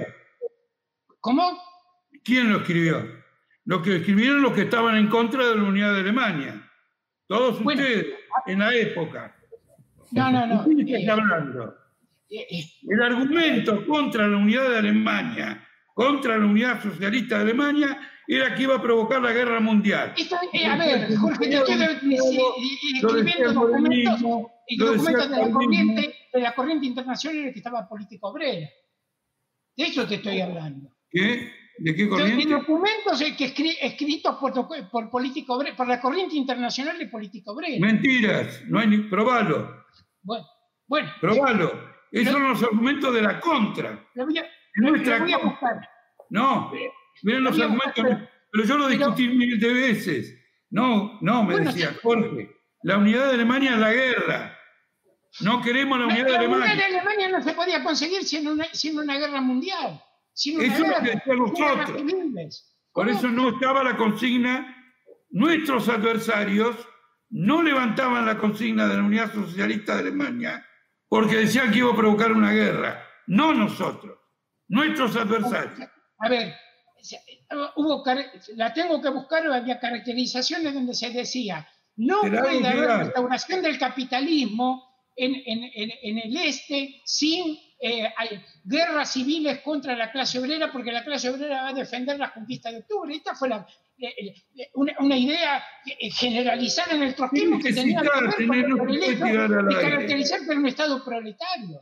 Tenés que citar, tenés que citar. Sí, bueno, Ahora, vos dijiste recién lo- lo- que la disolución de la Unión Soviética provocó un gran bueno. eh, Creo que eh, está claro lo que hemos expuesto unos y otros, por lo menos para lo que han escuchado. Después esto continuará. Bueno, entonces creo que se podría pasar a la pregunta de Matías respecto a la posición este, de Lenin eh, sobre una revolución violenta o reformismo y el papel que tiene este, para eh, la izquierda eh, actualmente. No, no creo que... La última cuestión. este, ah, Bueno, ¿quién, quién- a ver, Ro- Rolando, ¿querías una, una cuestión más No. antes de esta pregunta? digo porque me interrumpieron, pero una última aclaración. Yo aparte so- sostengo, y lo he escrito en mi blog, en crítica a programas de izquierda profundamente nacionalistas, que hay que explicar a las masas trabajadoras en países como Argentina que una transición al socialismo es, casi- es imposible en un país aislado, ¿bien? Y que es imposible que un país aislado pueda vivir con lo nuestro cortándose del mercado mundial y construir el socialismo para adentro. No existe ese proceso pacífico nacionalista y hacia adentro. Esto lo he escrito en relación a propaganda que se hace, por ejemplo, ante las masas, de cómo se va a avanzar, eh, cómo se podría avanzar hacia, hacia una transición socialista a partir de, por ejemplo, reducir las horas de trabajo y cosas por el estilo. Lo he, planteado varias veces. Bien, eh, no sé qué, Bueno, no, habíamos planteado Matías sí era... Sí, sí, como, como tema de debate, ¿no? Eh, traer un poco a reflexión la figura de Lenin eh, en cuanto a, tanto para la historia de la Unión Soviética como para la historia de, la izquierda en general, del pensamiento de izquierda, y charlar un poco sobre, sobre bueno, las alternativas para construir el socialismo. Sí, sí es... El debate que hemos tenido, no, no, no tengo disposición para empezar a discutir improvisadamente cualquier otra cosa que se proponga. Esto nos plantearon, nos plantearon a los dos. Hubo un corte, Jorge, en, tu, en tu conexión. A ver, no se entendió. Esperemos un minuto, a ver. Este... Sí, yo, yo, escuchen, yo coincido en esto con Jorge, que si se plantean otros temas, eh, yo, por ejemplo, sobre Lenin escribí bastante en mi blog, pero hay, hay diferentes aspectos que habría que analizar ahí, ¿bien? Claro, sí, sí. De acuerdo, de acuerdo. Ahí, ahí, Jorge. Sí, se te cortó la conexión, Jorge, lo pudimos escuchar. Hoy reiniciemos, reiniciemos el ciclo escolar el año que viene con un debate sobre el reformismo y Lenin. Buenísimo, sí, totalmente de acuerdo. Sería muy interesante. Bueno, quedaron varios temas también que, que se podrían profundizar, como, como aclaró Rolando era, obvio que un tema como la Unión Soviética iba a tener demasiados aspectos y cada uno en sí mismo es para dos horas de debate. Así que, bueno, si quieren, se puede cerrar con una conclusión. no, pero la, la contribución de ustedes es muy, muy, es muy positiva. Porque ningún debate es conclusivo. Se exponen posiciones. La gente que escucha, que después reflexiona sobre ellas. Inclusive los que, los que han discutido reflexionan sobre lo que dijo cada uno. ¿Eh? Entonces ha cumplido una, tarea. Ahora, no improvisemos, no arruinemos esta, este, este lindo debate con una improvisación.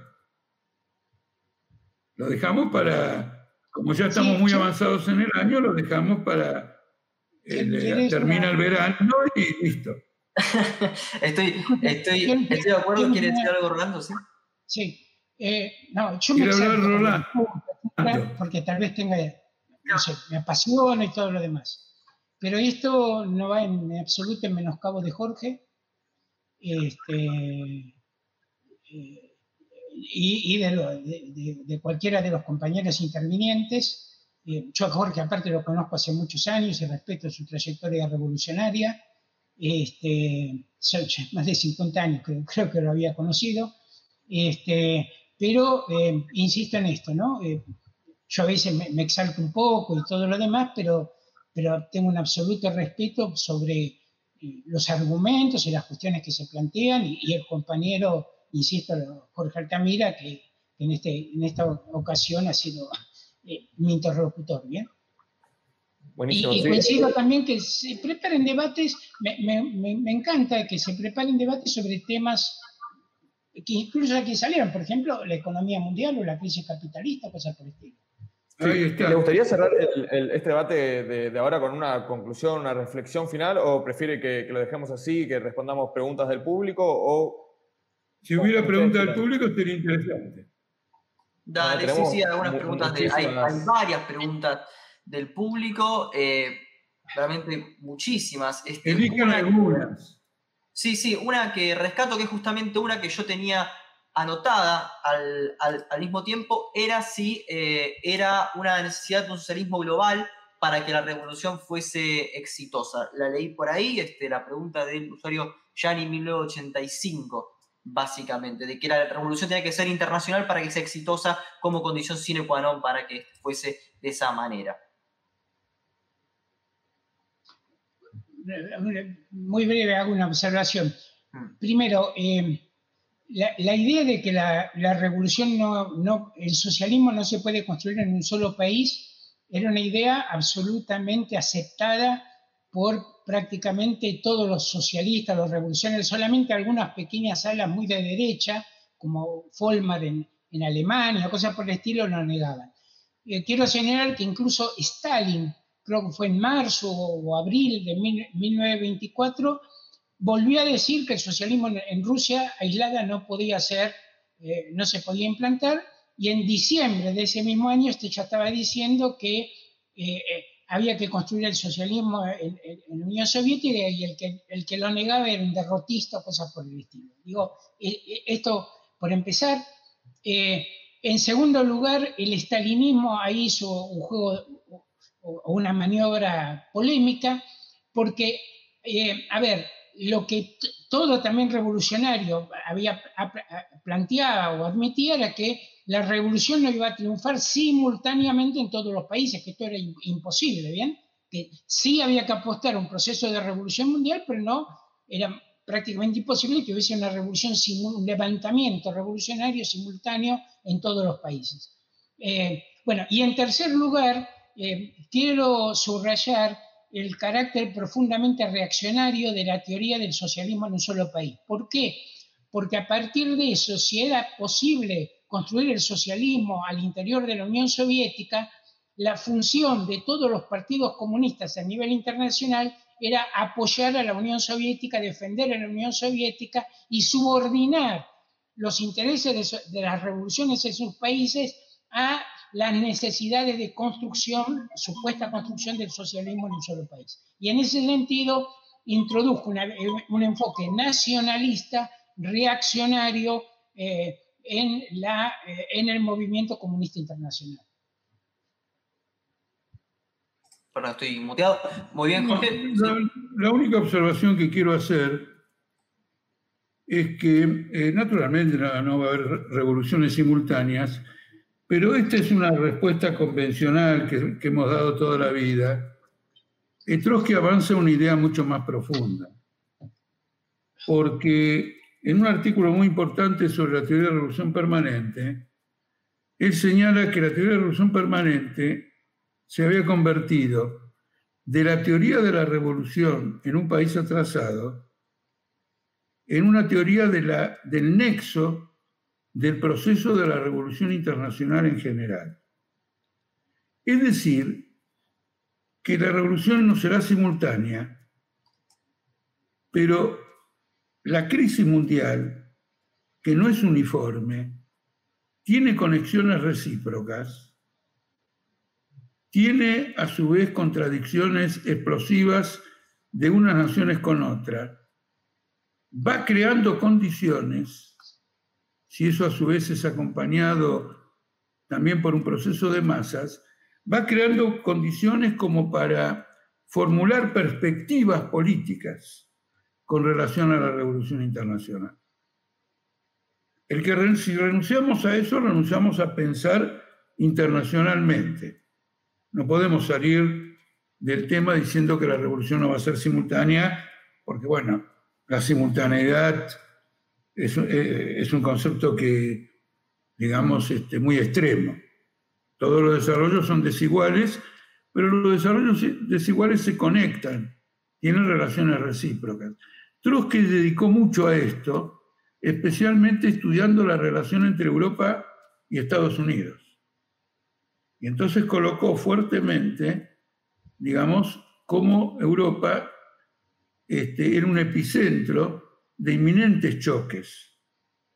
Y entonces con esa previsión orientaba a los seguidores, a la cuarta, a los partidos, eh, sobre el carácter de las fuerzas que estaban apareciendo y el camino a seguir. Hoy, por ejemplo, hay mucha gente discutiendo el fascismo que el fascismo levanta cabeza en Italia, que el fascismo levanta cabeza en Brasil, que el fascismo levanta cabeza en Estados Unidos, que levanta cabeza ahora en Francia, que levantó cabeza en Hungría, y hay una onda fascistizante, y yo recuerdo partidos que explican, eh, que, que denuncian esta onda fascistizante desde que yo empecé a militar en sus países, Y bueno, y la siguen denunciando, pero les digo que ya pasaron algunas décadas. Pero lo que quiero mostrar es que es una tentativa quizás eh, torpe, mediocre, equivocada, de querer trazar un panorama de la situación mundial. Eso es muy positivo. Porque luego ese panorama, esa perspectiva, se coteja con el desarrollo real y se aprende más del cotejo de la perspectiva con el desarrollo real que del planteo de la perspectiva con anterioridad al desarrollo del proceso real. Por ejemplo, ahí es cuando Trotsky escribe sus grandes trabajos sobre Alemania, en todo el proceso de ascenso del hitlerismo. Entonces, hay ahí un planteo. Si el hitlerismo hubiera sido derrotado en Alemania y no que hubiera tomado el poder, Europa entraba en un proceso revolucionario general. En cambio, con el triunfo del hitlerismo, las perspectivas que un año después empiezan a aparecer en Francia y dos años después empiezan a aparecer en, España, se encuentran condicionados ya a un clima de guerra mundial. Entonces traza la perspectiva de la inevitabilidad de la guerra mundial y de la política en la guerra mundial. Este trabajo tiene que ser hecho. Y entonces ahí se plantea una perspectiva que encadena la situación mundial en un todo diferenciado. Este, y eso es muy importante. Es lo único que prueba, en definitiva, que hay una comprensión de la situación mundial en su conjunto. Bien, bueno.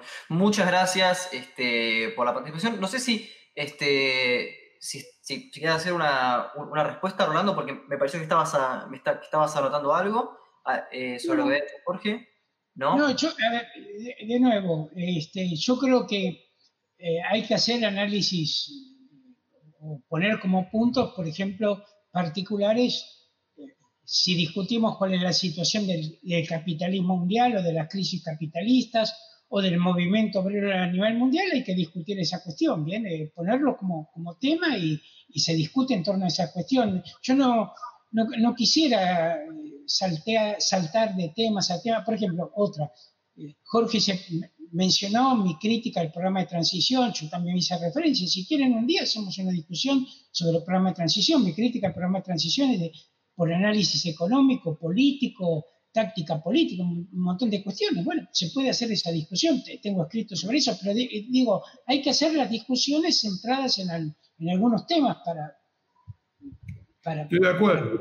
limitarlos. Sí, sí, sí, sí, estoy, de acuerdo, un debate, un debate sobre trotskismo, sí, sí, por supuesto que sí. Sí, este, bueno, les agradecemos el tiempo. Eh, Matías se desconectó por un problema técnico. Eh, les agradecemos el tiempo, Jorge, Rolando, a todos los que participaron. Más de 200 personas estuvieron conectadas durante todo este tiempo intercambiando eh, mensajes. Les pedimos, por favor, que se suscriban a este canal de YouTube porque vamos a seguir produciendo este tipo de contenido. Un contenido que es reflexivo en un momento donde realmente hay casi como una especie de dictadura donde todo tiene que ser corto y reflexivo y justamente apuntar este, a que sea este, una banalización de la discusión este, conceptual, como tiene que ser de esta manera, realmente apasionada y con este, una profundización que no siempre se da. Así que les agradezco de nuevo a todas las personas que, participaron, a todas las personas que comentaron.